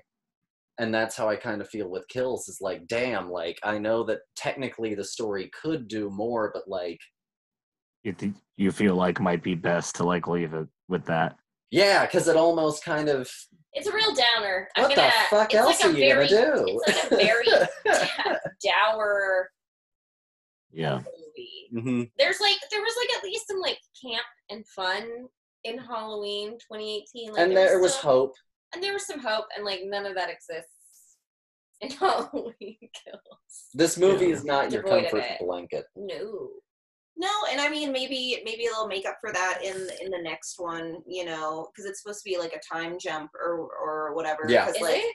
'cause, Mhm. like COVID will have happened between Ends ends is going to be a time jump. I'm trying to understand how that's gonna fucking work. Okay, so here's my They're they're incorporating COVID into it. No, so they it will be a world where COVID has happened. COVID is maybe not necessarily a plot point, but like it will be in a world where COVID has also existed. Like they've confirmed this already? Mm-hmm. The fuck? At Um, least Mike There's Myers just- there's- up. Yeah. There's gonna be like an awkward like line of dialogue about like and things sure got even crazier. We So, it was crazy when Michael my Myers theory- attacked the child. My theory is that Michael Myers is going to, and I could be dead wrong about this. My theory is that Michael is going to, on a certain level, end up being a metaphor for all of the things that people just learn to live with. Whether that be happy either. something like, uh, you know, a some, and and Laurie is the only one who's fighting against it. How that ends, I don't. Oh, yeah, yeah, know, for but sure. I think that the big overarching metaphor of it is going to be Michael becomes something that the town of Haddonfield just learns to live around, kind of Yeah, yeah, yeah. living through COVID. I see what you're talking about. Living through COVID, living through like mass shootings, living Mhm. through like you know all the all the And, crazy and Laurie is shit. the only one that's still trying to actively fight against this thing that the rest of Haddonfield is like, just give it space. Just don't deal with it. Yeah. Yeah. I mean, is that too on the nose? I don't think Halloween Kills has a ripping fart about being on the nose or not. I mean, yeah, I guess you make a fair point. I'm I'm curious to see where they go with it because honestly, I mean, I'm with Matt. I I really have no idea. That's my best guess. Like I've really scratched my head, and. I was like, the only thing that I have is that everyone goes, "Well, I guess Michael now has has taken Lampkin Lane, and, and that is his now." Because yeah, I mean, Don't like, go there. there. just did like a fucking murder free for all, half the town gone, and then it, what? What's I can't. I always just call her Laurie's daughter and Laurie's granddaughter. Is it Karen? Karen's Karen- daughter. Karen and yeah, Allison. it's Allison. That's it. I kept wanting to be like Karen. And I was like, no, her name's Well, not. and- and- she's not really the white lady Karen. well, and what's she? so impactful, is. what's so She is that. impactful in in Al in in the case of Allison is they have Karen at the start of Kills go, you know, your dad, his spirit will always be with us, and it almost hits a little like it almost hits a little hollow. And then at the end, once Allison has lost certain people and has seen everything that Michael can do, her only thought is he'll always be with us. And they re-echo mm-hmm. that dialogue. Yeah. and for her it's not her dad and his happy memory that's now going to no, always again, be it's with like her Laurie. it's yeah It's like it's Mhm. trauma. No. Trauma's gonna be with everybody. it's a great ah Trauma forever. kills his art and then they get like the hand in hand at the end of uh, Yeah. us, and they just Mhm. like make the and the world is healed now because we're Mhm. all holding hands, and that's is that right? um No, But I like. I- I, I really. I don't know where they're. I don't know. I'm curious to see what's gonna happen to tie it all up. Uh, but it is it is already confirmed called Halloween Ends. So I think that David Gordon Green wants to end it, and then if someone else wants to come along later and do something else, that's fine. But I think David Gordon Green is like, I came here to tell my story. yeah, this is my Yeah. trilogy, and good mm. day. I still think it would just be great if it turns out at the end they unmask him and he it is just Mike Myers. Plot twist. I mean, I like always and forever. Still think that would just be great. Flip We unmask it, and it's been John Carpenter this whole time, just trying to get back home. or that. That's fine too. Fuck it. Like, I murdering really, people No one will along the way. I really want them to like try hard to like make a statement, and then at the end they're just like, "I got jokes." Mhm. it gets extra campy. They lean into Yeah. it hardcore. It's Rick Astley. Yeah. Um, All of these are good options. you just get Rick rolled. The end. so real quickly, credits. real That's it. Rick quickly, roll credits. um, she likes. She was the only person who likes that joke. Nick's Uh, like, I don't know why I'm here for this. And it's like it Um, was better when she was mm. gone. real real It's ruined quickly, now. And, then we'll go ahead and, and wrap this thing up so that way this this episode doesn't get too out of hand. Um, I will go ahead and, and tell y'all our Halloween rankings. So we we ranked all twelve of the films. Uh, so our first one is Halloween 78. Our second one is Halloween Kills. Our third one is Halloween 2018. Our fourth one uh, we split, and I say Season of the Witch. She says H20.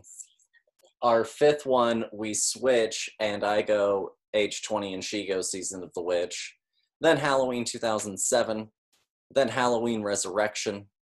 Uh, then the Return of Michael Myers, The Curse of Michael Myers, Halloween 2 from 1981, then The Revenge of Michael Myers, and coming in last place, sorry, Rob, it had to be someone, Rob Zombie's Halloween 2 from 2009, rounding out the bottom. And so um, those are our our rankings. Um, Nick, do you want to try and rank yours or? Oh God, I have no idea. Let me.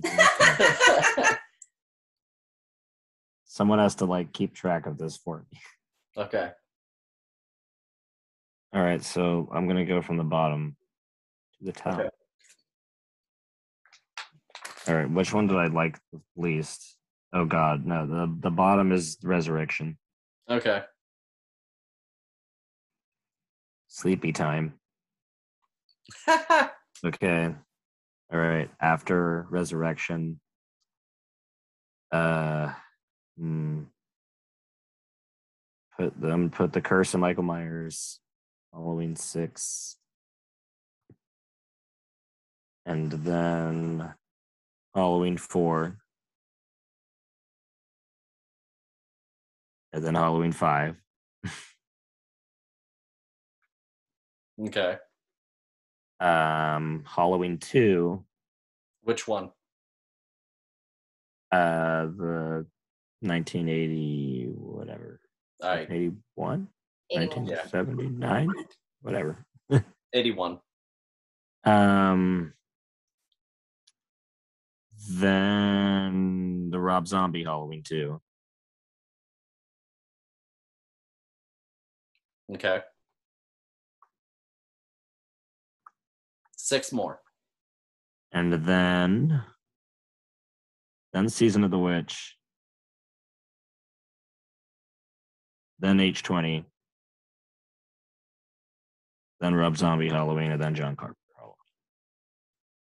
All right. So there you have it, folks. Is that all of them? Mm-hmm. No, I'm gonna watch the I'm gonna watch the new ones like starting tomorrow probably. So I'm curious to hear. I will you know think. soon. Yeah. Yeah.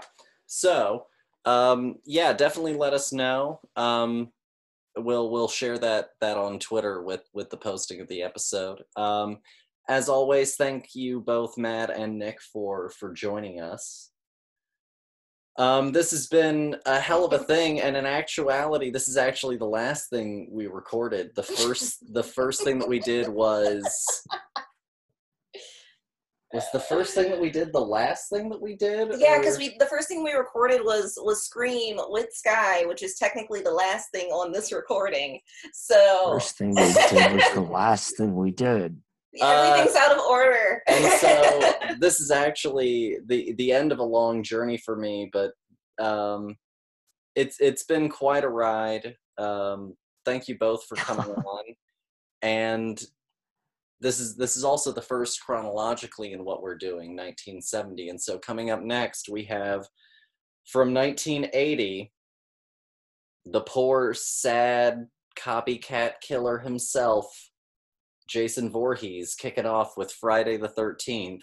And as always, we have a clip, so take a listen.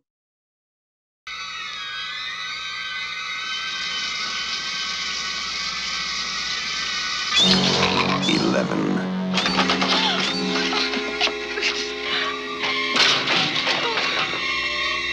Twelve.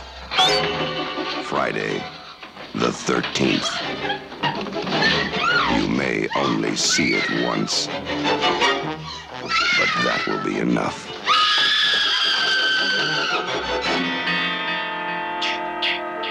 Friday, the 13th.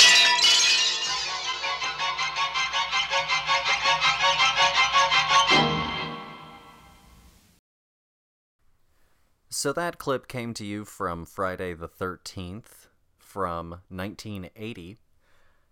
Uh, the plot is a group of camp counselors trying to reopen a summer camp called Crystal Lake, which has a grim past, are stalked by a mysterious killer.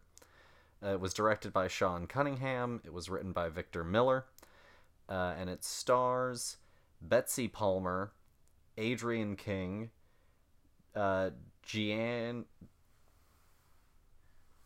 Taylor, Robbie Morgan, Kevin Bacon. I forgot about Kevin Bacon being in the first one. That's how. That's how That's many, how many of of these these we've seen. Oh my god, you said his name and I was like, what? oh my god. Um. That was great. Good. Wow. And uh. And a slew of other folks, yeah, honestly. honestly, it doesn't matter. So, um. dear, do you want to do you want to start off? Sure. Um, okay, so going into this, I have never seen a Jason movie before, didn't know really much about the the lore or or anything at all other than the fact that he killed people, he wore a hockey mask and and he had a thing about water. Was really like my bare bones understanding of Jason Voorhees from my piecemealed like education system upbringing. Um, and so going into this, that was what I was expecting. I was like, all right, we're gonna start out, and it's gonna be all of those things. And and the franchise said, what if none of that stuff was here? Um, and honestly, like I really loved this movie, though.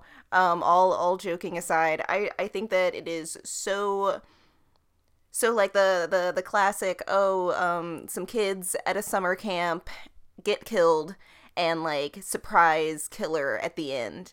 And you know the whole time you you think that it's it's going to be it's going to be what they've they've told us you know like the the lore what i went in thinking it was going to be jason the whole time.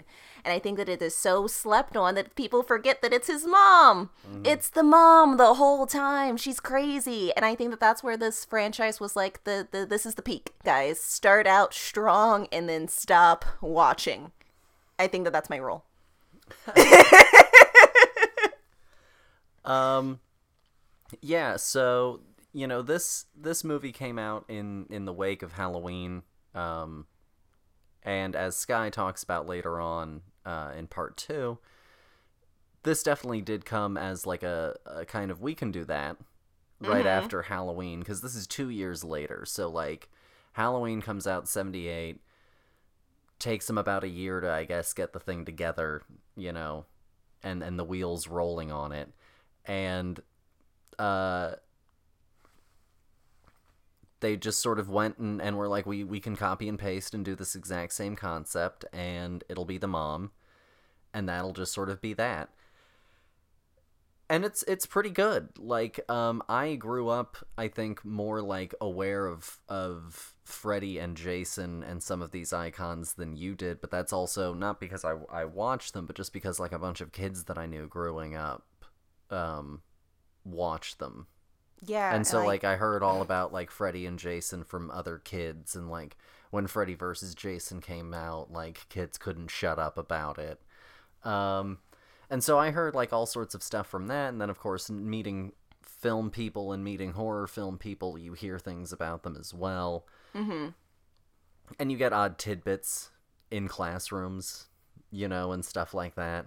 So I came into it, you know, kind of having some expectations, and I had seen obviously clips and bits from them over the years, but I had never sat down and watched all of them start to finish. Other than the the the first one I had ever seen was the remake. Actually, I'm a liar.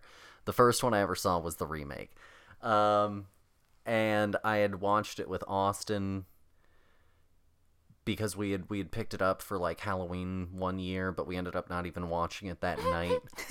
and so then we ended up watching it like a totally different time, if I'm not mistaken. classic And I thought that it was like fine. I thought the remake was fine. It kind of was exactly what I thought it was going to be of a Friday the 13th movie.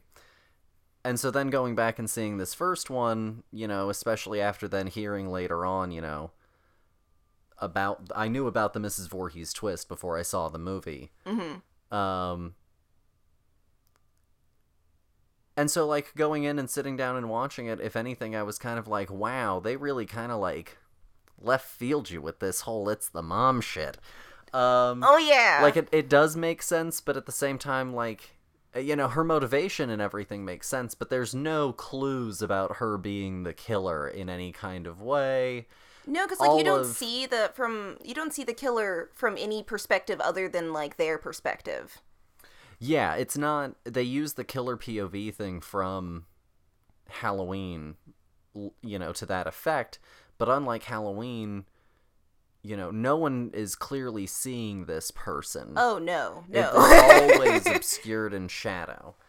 Um, and I think that on a certain level, I don't know. I always hate like the it was this one character that you never fucking Saw ever. Like I kind of hate that trope. And maybe and this was probably before it was like really tired and tried and I'm I'm probably just making that complaint from like a modern audience you know, sort of view place. But um I don't know. I really enjoy the first one a lot. I definitely think that it is the best out of this whole franchise because out of all of them, it has like the most interesting perspective. Mrs. Voorhees' motivation makes a lot of sense. The acting is probably at some of the best from the teen cast in this one. I mean, at least we have Kevin Bacon. Yeah. Um, and so like I definitely I like the first one definitely again like the best. Um,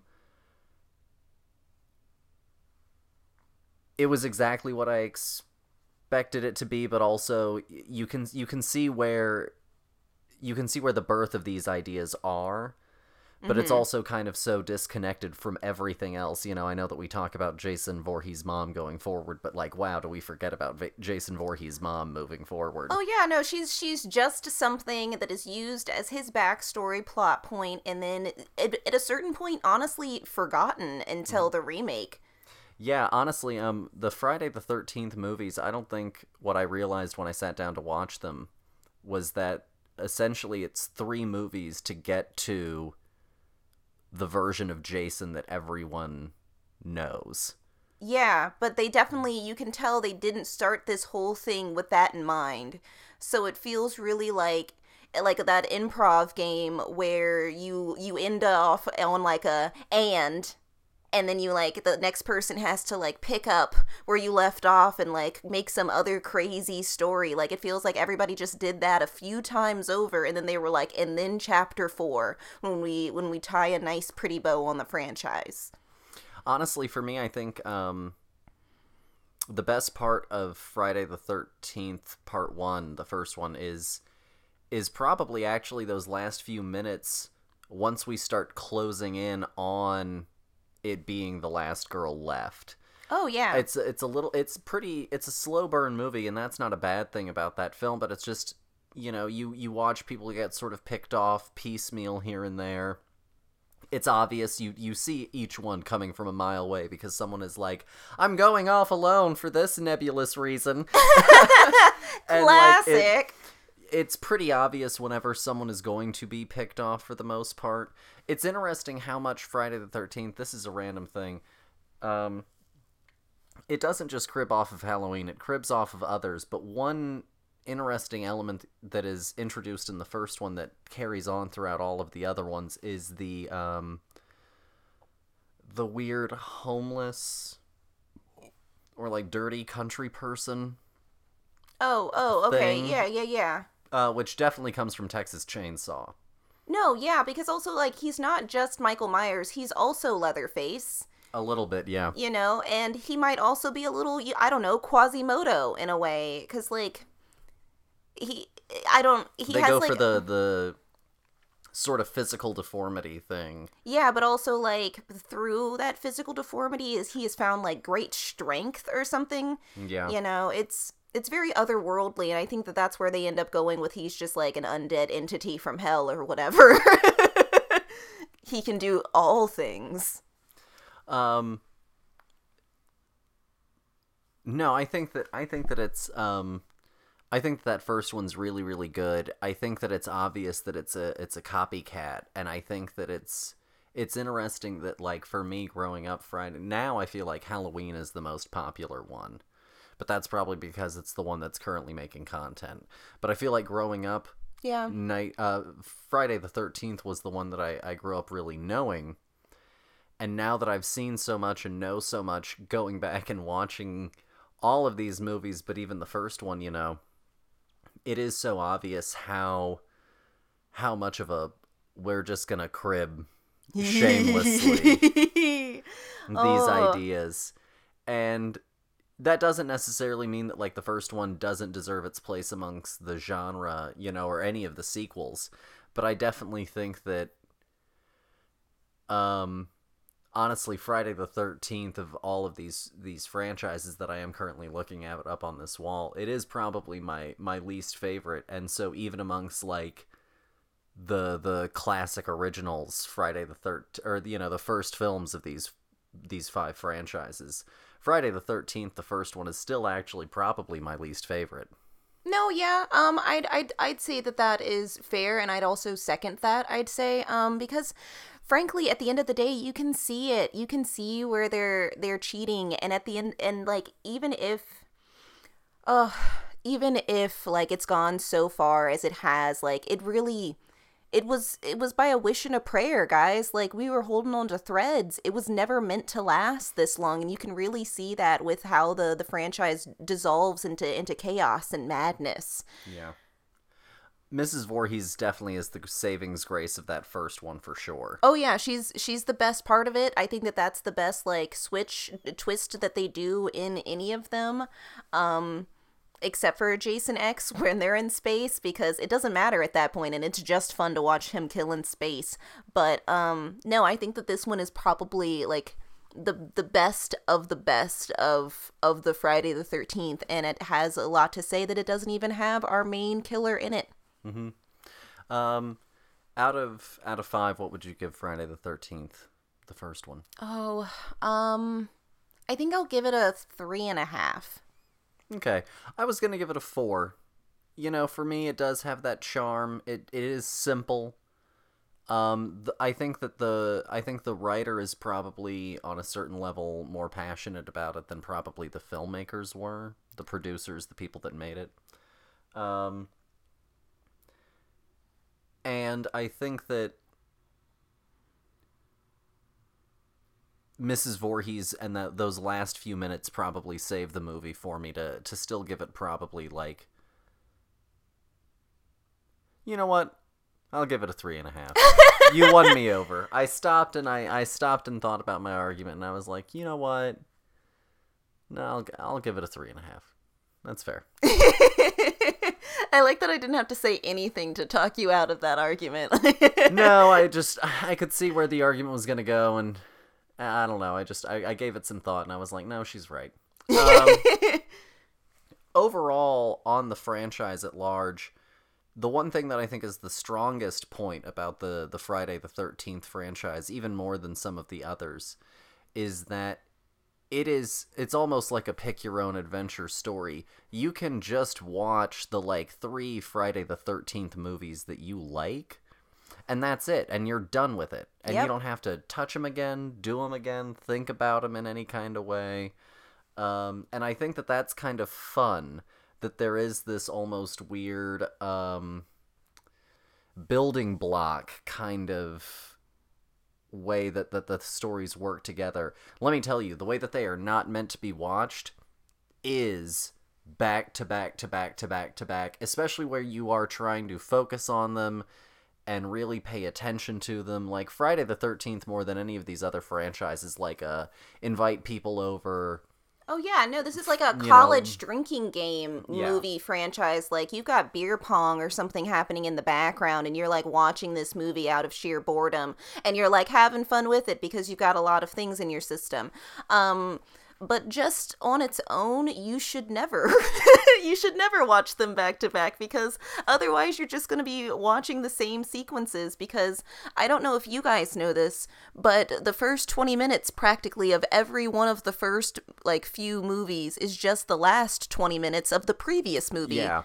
And it has nothing to do with the plot of this movie. It is just some weird like remember that moment and then they move on and it's and it's painful. It is it is probably my least favorite part of the entire franchise is that is that artistic choice. Well, and um, you know, I I think that it's very obvious that they don't necessarily, to your point, you know, that you talked about them not having a plan. Um, Sky also later on talked about how this and like Nightmare on Elm Street, but honestly, like especially on a certain level, I think the Friday the Thirteenth franchise and Halloween's guilty of it too, of course.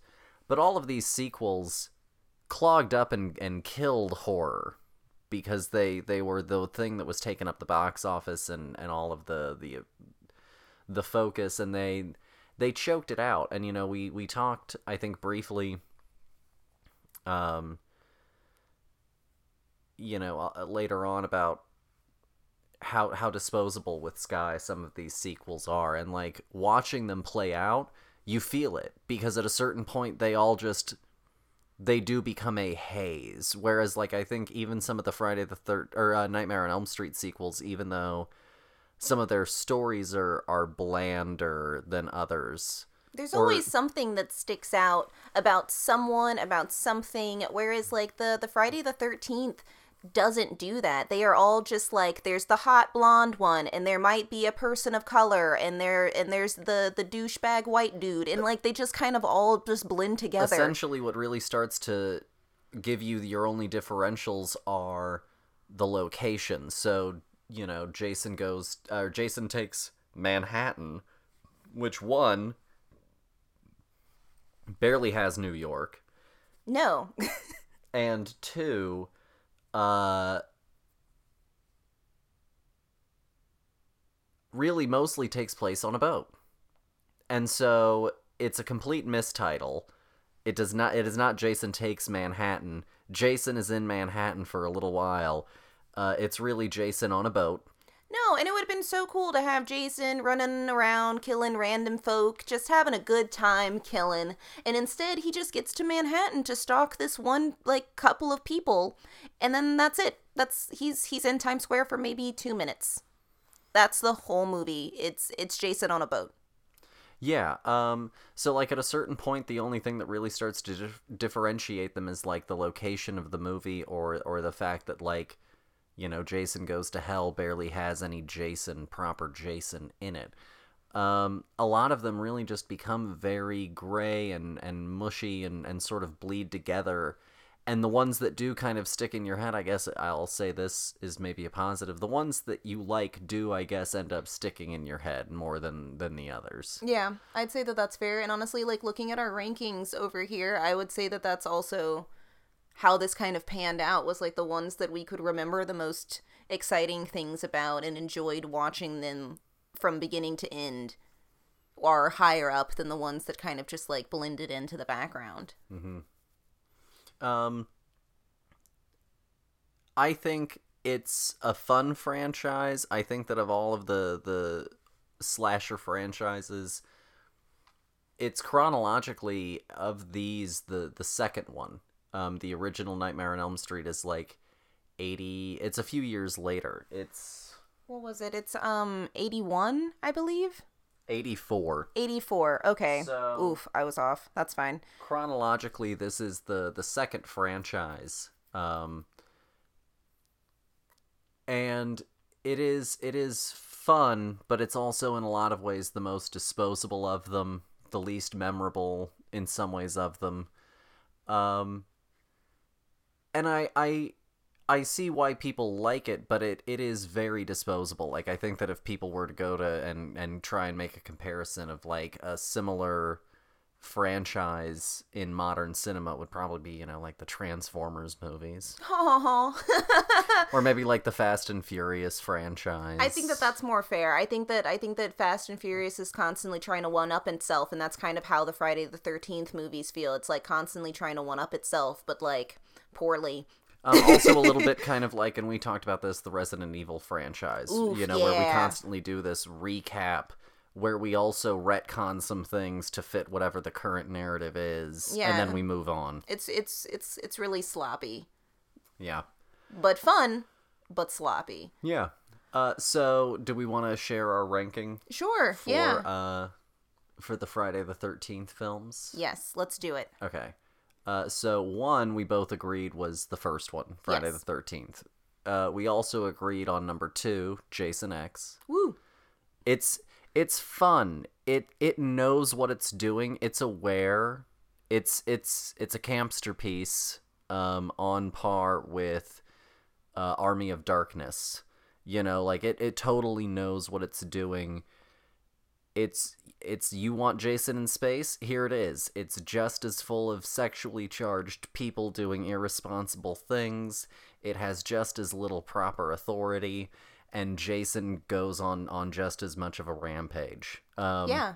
And and it's a blast. and he has like a, a transformer moment where he like upgrades himself it's it's just it's just a good time Um, the, the the there's a female robot with her creator, and part of the whole thing is like they have sex, and it makes her more powerful, Yes. or at least it increases like their odds of survival.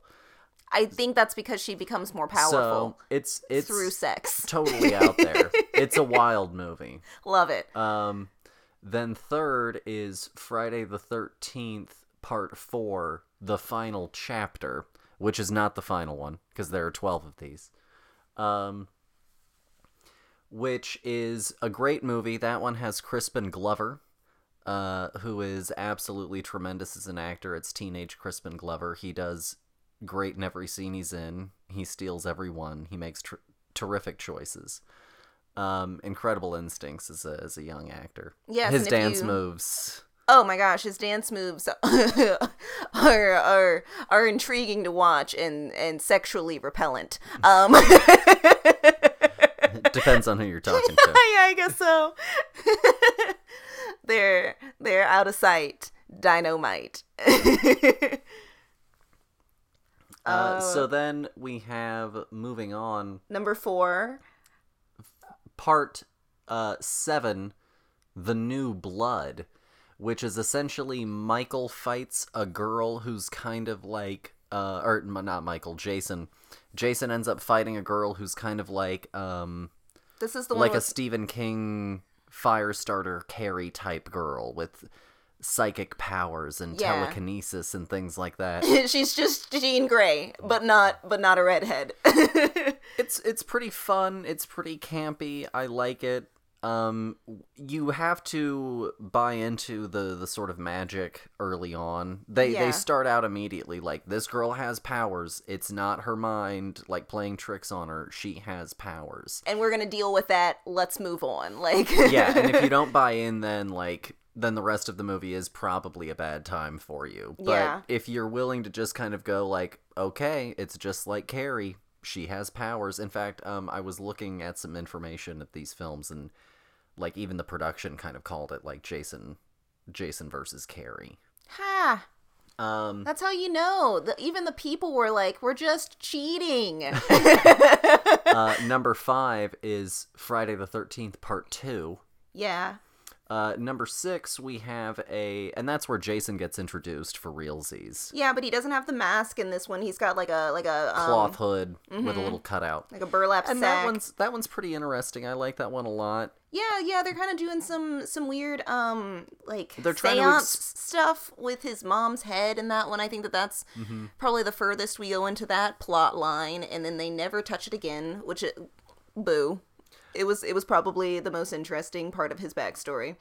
Uh, and then we have Um, um, so number six, number six. We actually have a split opinion. So I like part three, which is also um part of the the 3D trend in films, where we had like Jaws 3D and we had um Amityville 3D, and then we also had Friday the 13th Part three in, In 3D, 3D. and it is aggressive. Ah, you were yo-yoed at in 3D. Um, and then they were like, how how hard can we throw 3D in their faces? I don't know. Put it as in a, in as many places as you can. All right, so we'll do yo-yos. Somebody will juggle. It'll be a great time. stab wounds, Woo, the it'll- passing of a joint, everything. So good. Uh, and then Lauren picked uh, part six, Jason Lives, which is when um, Jason, for a little while, is. For one movie, Jason is dead. And then he is finally resurrected. Um, and this is this is Lauren's preferred one, which kind of carries over some characters that are introduced in four. Tommy, who goes through three different castings, Corey Feldman, uh, the Goonie himself in in part four. Yeah, child child Tommy.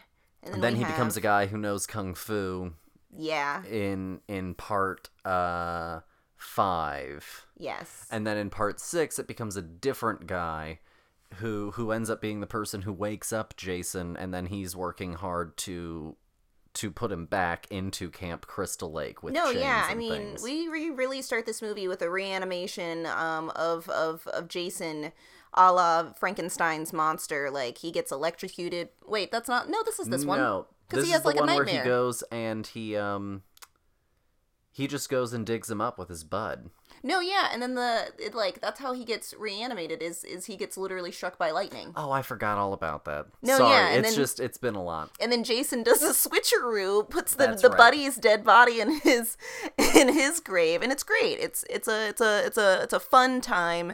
Again, just turn off your brain and watch. It's a it's a good time. But honestly, like this was really the only one we differed on, and we just reversed our order of these two films. So like our part seven is like him.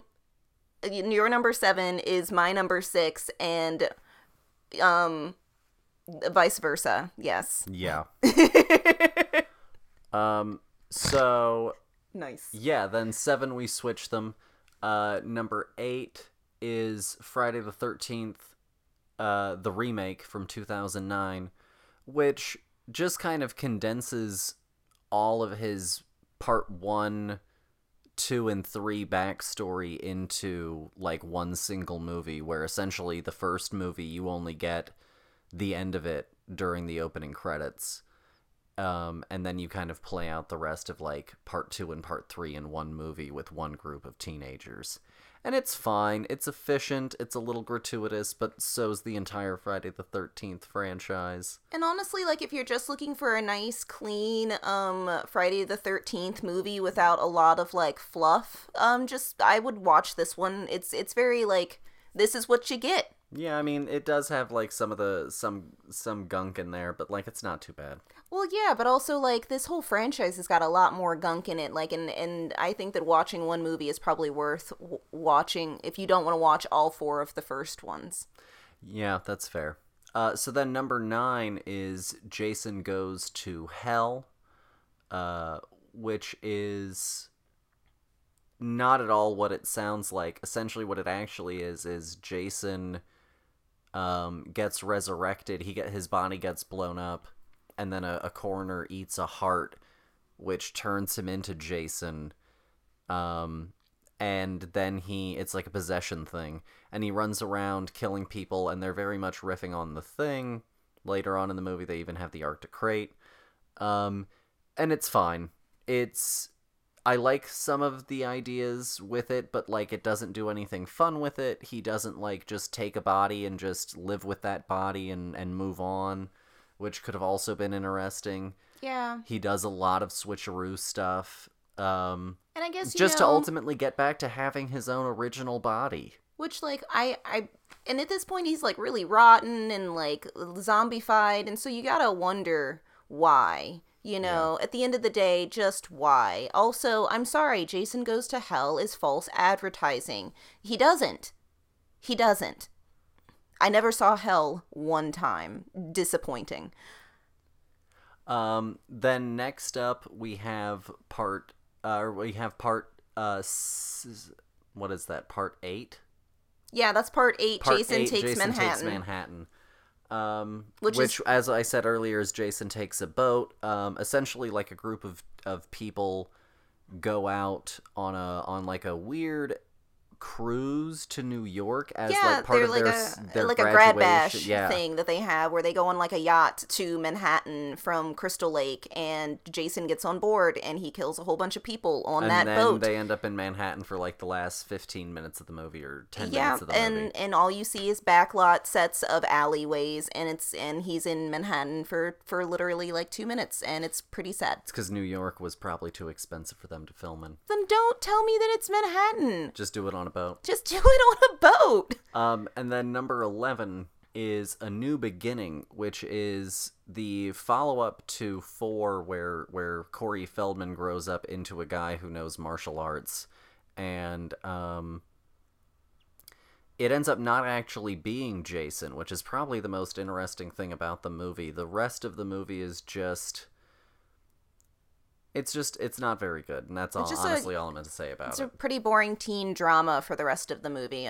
and and our lead is near mute and and not very compelling and it's it's just not very good No, yeah, he's like a le- less interesting version of like Chuck Norris because you can tell that he got cast because he can do the kick kick, and that was pretty much it. Like, oh, he's Uh, rough. and then coming in last is freddy versus jason because it's the worst of freddy it's the worst of jason Um, It's the worst CG I've ever seen. It's it's a hate crime. and it, it it just doesn't do anything all that interesting with either premise.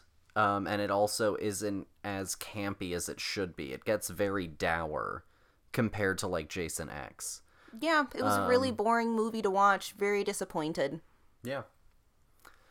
Uh, so that was Friday the thirteenth. Uh, Whew, boy howdy.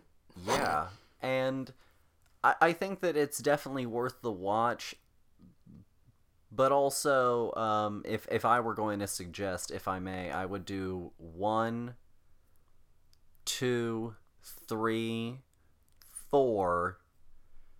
Then, uh, I would probably then after that, if I had to just watch any more, go to seven, then just skip it all the way to Jason X. And then if you want, I guess like watch the remake. Yeah, and that's that's probably what I would do. But like don't don't worry about the rest of it. It's okay. Yeah, It'll it'll be fine. you don't need them. We've forgotten they existed anyway. Uh, and so that was Friday the thirteenth, and moving on, we now have a Nightmare on Elm Street. Yes, yes we do. So take a listen. The kids of Elm Street don't know it yet, but something is coming to get them. There's something out there, isn't there?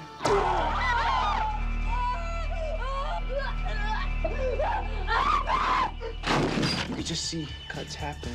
What did that, Lieutenant? I don't know. What's the coroner got to say? He's in the jar and puking since he saw it. They're gonna kill me for sure. Did you do it? There was somebody else there. He was locked in a room with a girl who went in alive and came out in a rubber bag. No one knows where it came from or who it will visit next. Nancy? There's something wrong with you. You're imagining things. Nightmare on Elm Street. Do you believe in the boogeyman? So that was a Nightmare on Elm Street from 1984, and it was written and directed by Wes Craven. And the plot is a monstrous spirit of a slain child murderer seeks revenge by invading the dreams of teenagers whose parents were responsible for his untimely death. And it stars Heather Langenkamp, Johnny Depp, Jason Saxon, uh, Leah Sh- or Lin Shaye, and Robert Englund as Fred Krueger. Um, and I guess I'll start. I'll start off with this one. Sure.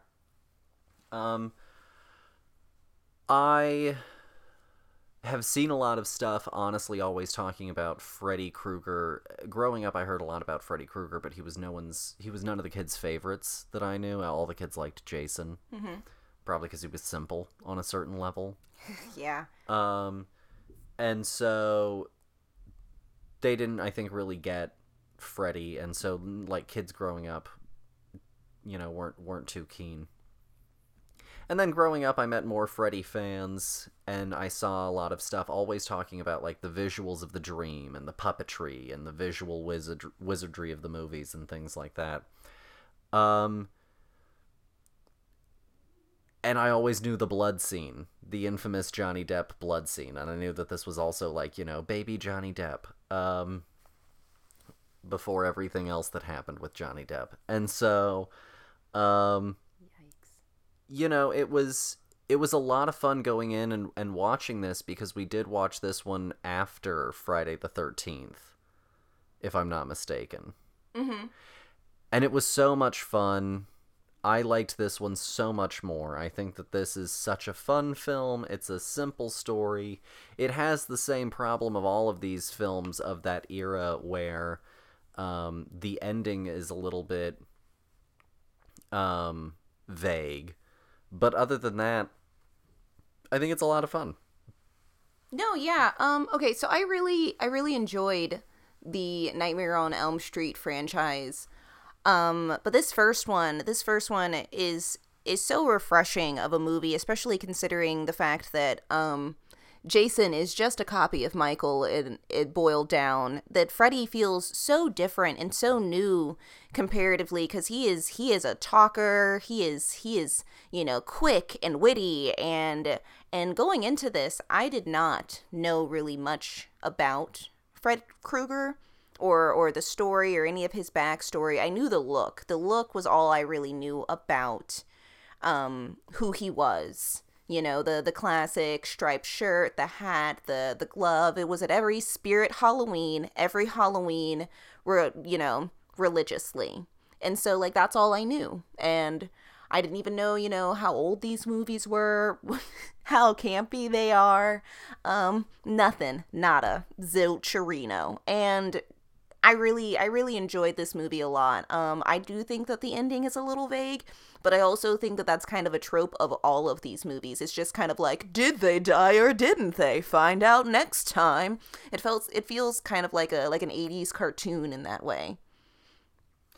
No, yeah. Um I think to your point, you know, Fred is so much more his own person. He is so very different. Uh, also, unlike you know Friday the Thirteenth, which really just does have a lot of kids in there to kill them off. This is a little bit more like Halloween, where it is a smaller group of characters. You get to know these kids a little bit more. You care about their relationships a little bit more. So then, when you do see these deaths, which in their dream world are so wild and shocking and, and out there, but then in reality are just, you know, essentially like someone being like drug around on the ground bloody. I think it's really effective and I think it really works well for the for the movie. Um and also I think the fact that they do things you know so interesting even even in this one with the visuals that I think other people would be afraid would look hokey I think that they just kind of steer into the skid really intelligently in in in just kind of living in the reality of the dream world. No, yeah, and I think that they make a really um to your point, I think that they they make a really good distinction between what is a dream and what is reality by kind of like stylizing them and and really uh, using kind of like the the campy blood and gore effects to their advantage because honestly some of that stuff still still reads today and is is pretty horrifying to watch Mm-hmm. and i think that that's really like where where these movies above all of these franchises really hold up for me is just like how creative they are. And you know it is like your worst nightmare. And like i applaud the people who who made these movies cuz work went into it. Yeah. Um, you know, even though even though it has some some definitely lesser entries in the in the franchise and in the slasher genre at large, you know, um this this franchise is just it was it was really gripping for me. It was a lot of fun. It is probably my favorite over over or my not my favorite, but I probably prefer it over over Candyman. mm-hmm Um, but I definitely also still prefer Candyman over Friday the Thirteenth. yeah Um, i'd say that that's fine Nightmare on Elm Street's probably my third favorite slasher franchise of the five that we're talking about, and it is because it is just it it's it's committed to to its bit yeah for so much of it. Um, and it's always at its weakest when it pulls away from it. You know, Mhm. in, in Freddy versus Jason, it's a very bad Freddy movie. In um, Freddy's Dead, it's a pretty boring Freddy movie. Um, in Freddy uh, 2, uh, or in Nightmare on Elm Street, Freddy uh, 2, Freddy's Revenge, it's a pretty kind of boring Nightmare on Elm Street movie. You know, it's always at its best when they are going for those visuals that stick in your brain whereas whereas you know Friday the 13th it's body count left right and center. Some of those kills are memorable. Yeah but Um, also they just kind of blend together at a certain point. Yeah whereas there are so many distinct and unique and and gripping visuals in each of these films oh yeah and Robert Englund also just he, you know he gets to play the part across all of these films and he's so good with the part he absolutely gets Freddy and and and how nasty he is, but how much fun Freddy is having. Yeah. And I think that that's where where it really thrives too is is when Freddy is having the most fun. And like you don't have to get his sense of humor, but he thinks he's hilarious. And I think that those are the moments where like he can he finds the most twisted ways to kill people and you know I, I i believe it all the more that like that these dreams are real uh, is is when is when he's he's at his, his at his funniest at his prime Mm-hmm. you know at his peak i think that that's why freddy versus jason is really sad to watch it's just because it's like he's just being Kind a, of an idiot. yeah and it sucks it sucks to watch like such a such a weird m- twisted maniac kind of just get boiled down to like simple tropes Yeah. Well, and um, looking at, you know, Friday the Thirteenth, Halloween, um, and Nightmare on Elm Street. You know, Nancy is definitely the next best final girl. The final girl in Friday the Thirteenth is not really much of anyone. Nancy is definitely, and it's not just because I've seen her in in other nightmare films since this one. I think Nancy is just all around a more interesting character than the lead of of Friday the 13th. Yeah, I'd say that that's fair because honestly, I couldn't tell you the name of that character right now. I think it might be Karen, but I don't quote me on that because I'm not confident. We've heard a lot of like names shuffled around aimlessly throughout these entire movies. Paul was one that I heard a lot. Yeah. Um, but yeah, no, I, I would agree. I think that Nancy was like a just a very strong, strong final girl. Um, I didn't once think that she was incapable of doing anything. Um, you know, obviously we like we we see more of her later on in the in the franchise, but um.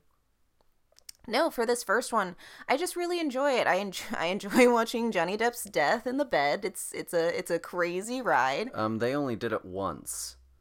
Um that's not just because of like the the sheer difficulty of like executing it. Um it was that they turned the set upside down and they did it one time and they didn't have like a splash guard. No one thought about the fact that like they were about to do like a liquid set. And I so they it. just pumped in gallons of blood through the set. They turned it upside down and just pumped in gallons of blood and it rushed right off the ceiling and off of the set and it caused lamps to fall over uh film film lights when i say lamps i mean like professional film lights ended up falling over bulbs were blowing up That's like horrifying. it It was a very like, started fire. expensive yeah it could have electrocuted someone it was a very expensive um single Mess. shot and it was it was if i'm not if i'm not mistaken it is it is the one that is in the movie and that is the only one i think they ended up also losing a camera as well They almost like didn't get this shot. It sounds like it. It was. It's. It is sheer luck that the movie got made at this point. Um, but yeah, I, I really enjoy that first one. Uh, out of five, I think I would give Nightmare on Elm Street. If I gave that one a a three, you, we gave Freddy. Um, I mean, a we three, gave. and if I gave Friday the Thirteenth A three and a half. and a half, um, and the first Halloween for me is a five, then this one I would probably, I'll probably go with like a four to a four and a half. I'll go with a four and a half. I was I was gonna go um four and a half. I think I think that I think that this movie is just really solid and um is is kind of like the the groundwork for for where the rest of these kind of go um because they never truly go away from that first kind of who Freddy is hmm and I think that that's where it's the, the where it's the strongest for sure Yeah. so yeah I'll go with a I'll go with a four and a half Okay. Uh, so for our ranking overall of the of the franchise, our our next one, again, we shared our opinion actually on on the entire Nightmare on Elm Street franchise. yeah Um, so our second one is for the Dream Master, which is when a girl from three, the Dream Warrior, has her power kind of used against her, and Freddy starts to um, steal the souls of children that she knows, but she gets their ability. And then at the end, it's got this really wild visual of like people in his body, like moving around and stretching out of him and like grabbing him onto like a uh like a, a structure. And it's really great. It's it's absolutely it's wild. Um and it's a good movie i like that she gets all of these powers um she takes over for patricia arquette and i think that she does a good job on the part i think that she's more memorable for me than patricia Yeah. um, no offense to dear dear Patricia.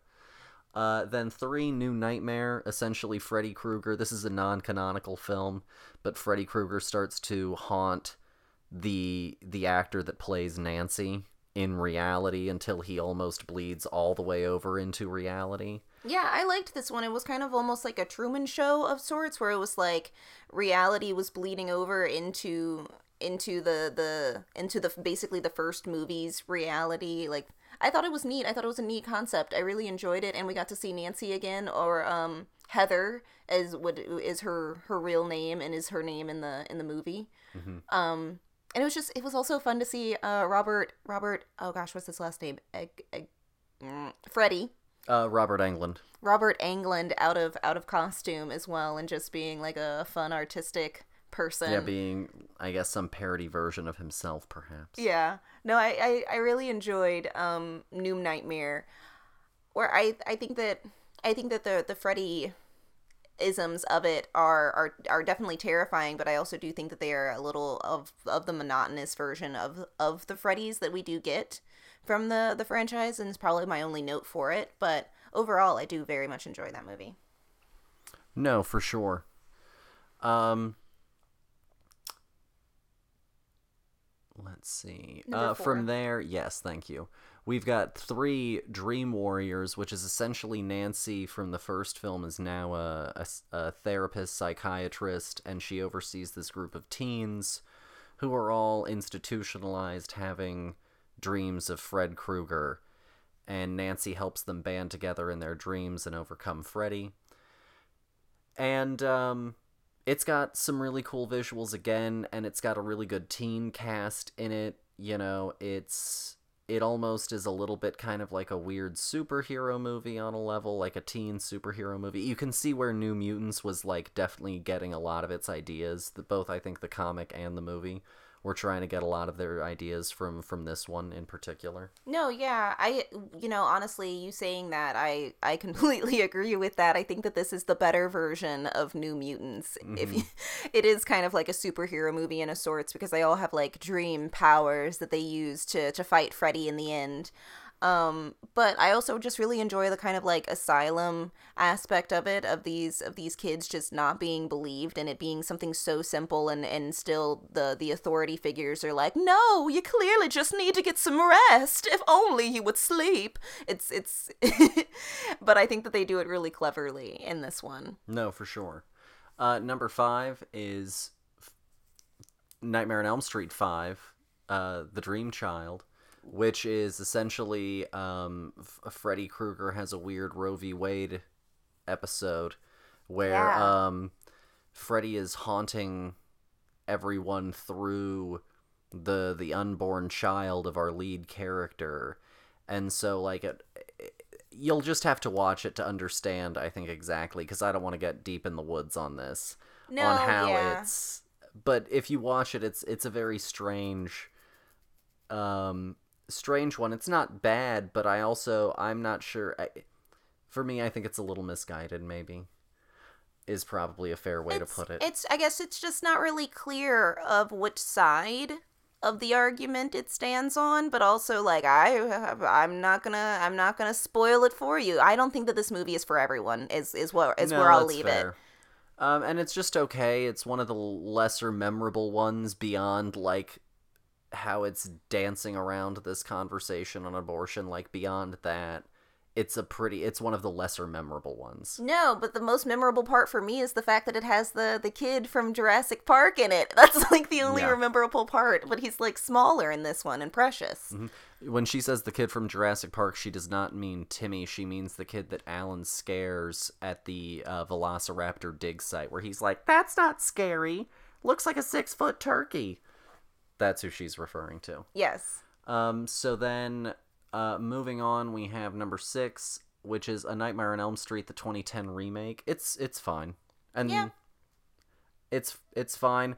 Um, I think it's a little hamstrung by how serious it is. I think it makes the mistake. It goes for so long being like, aha, the whole thing of the movie this time is that Freddy was actually innocent and the parents just were vengeful, blood hungry people. But then they walk it back in the last like 10, 15 minutes of the movie, and it's the absolute biggest mistake. Um, Yeah, because and like, Freddy doesn't seem like he's having as much fun. no, yeah, it just it just seems like he seems a lot creepier in this one as well, and I'll give I'll give the movie that. Like he definitely felt like a pedophile and I think that's probably the most that I've ever experienced that. And I guess to to its benefit, I understand, you know, where it's now why they're teenagers out of nowhere, even though he was supposed to be like a child, you know, creep. Um but other than other than that, I think that uh, yeah, he's just he's just vengeful and mean, and and everybody's pointing fingers at everybody, and it cops out in the end. And boom. Yeah. Uh, number seven is A Nightmare on Elm Street 2, Freddy's Revenge. Um, I liked a lot of this one conceptually. Um, there's an interesting discussion that's going on in the film about, um, like coming out and realizing, you know, that you're gay and, and that sort of thing. And it's super interesting in that, but it's it's again it's not a very it's one of the least Freddy movies of all the Freddy films. Again, I'm not sure that it sticks the landing on all of its ideas that it is reaching for. I think it's reaching for more than it lands. Um, and again, it's also just not nearly as memorable beyond this one particular sort of um, weird um, bondage murder kind of thing um, that Yeah. happens when a when a coach is is committing an act of violence upon a child. So it's it's quite the movie in its own right, but it's it's it's just not as fun. Yeah, no, Um, it's it's really just kind of like a possession story. You know, Freddy's trying to be reborn through this through this teenager, and so it's it's honestly kind of reminds me like of of of the first Candyman, where you know it's he's doing it through Helen's body, so Yeah. she's the one who's getting you know blamed for everything, and at the end of the day, like, eh, Yeah. Um, and then beyond that, um, our last one is eight. Freddy's dead, where we get the backstory where Freddy actually had a family and he had a daughter and she doesn't remember, and it's fine. It's a pretty it's a pretty forgettable one. It also again for me didn't have really as striking visuals. None of our actors really hit home for me. Um, none of what we got from his backstory, I think, really felt particularly relevant. It was fine. No, yeah, because honestly, all of the things that we got from his backstory were through her trying to remember that she's Freddy's daughter the entire time. But honestly, she's just really bad at her job. It was it was obviously obvious that they just like wrote her apart and then didn't know what that job entailed and was like she's a psychiatrist or something but then she's she's just as helpless as everybody else like i don't think that she actually got that degree or whatever it's it's it's just half thought through and Yeah. and that's sad. Yeah, and and it just didn't it didn't strike a chord for me at all. No. Um so that uh does it for uh part 1 of this episode, uh which of course is going to cover or has already covered Halloween, Friday the 13th and A Nightmare on Elm Street. Um, out of these, if I had to rank the franchises just, you know, so far into the episode, Halloween is definitely one, followed by Nightmare, followed by Friday the 13th. No, I'd uh, I'd agree with that as well. Um I mean, gosh, it it really can only go in that order for me. There's there's no way of changing it around. Um yay. Yeah, so that will wrap up uh, part one of this episode, and we hope that you enjoyed it enough that you'll you'll come around and listen to part two, uh, where we're joined by Sky as we discuss uh, Candyman, and then he's he joins us specifically to discuss Scream. Uh, Awesome. so stick around. Yeah. Thanks.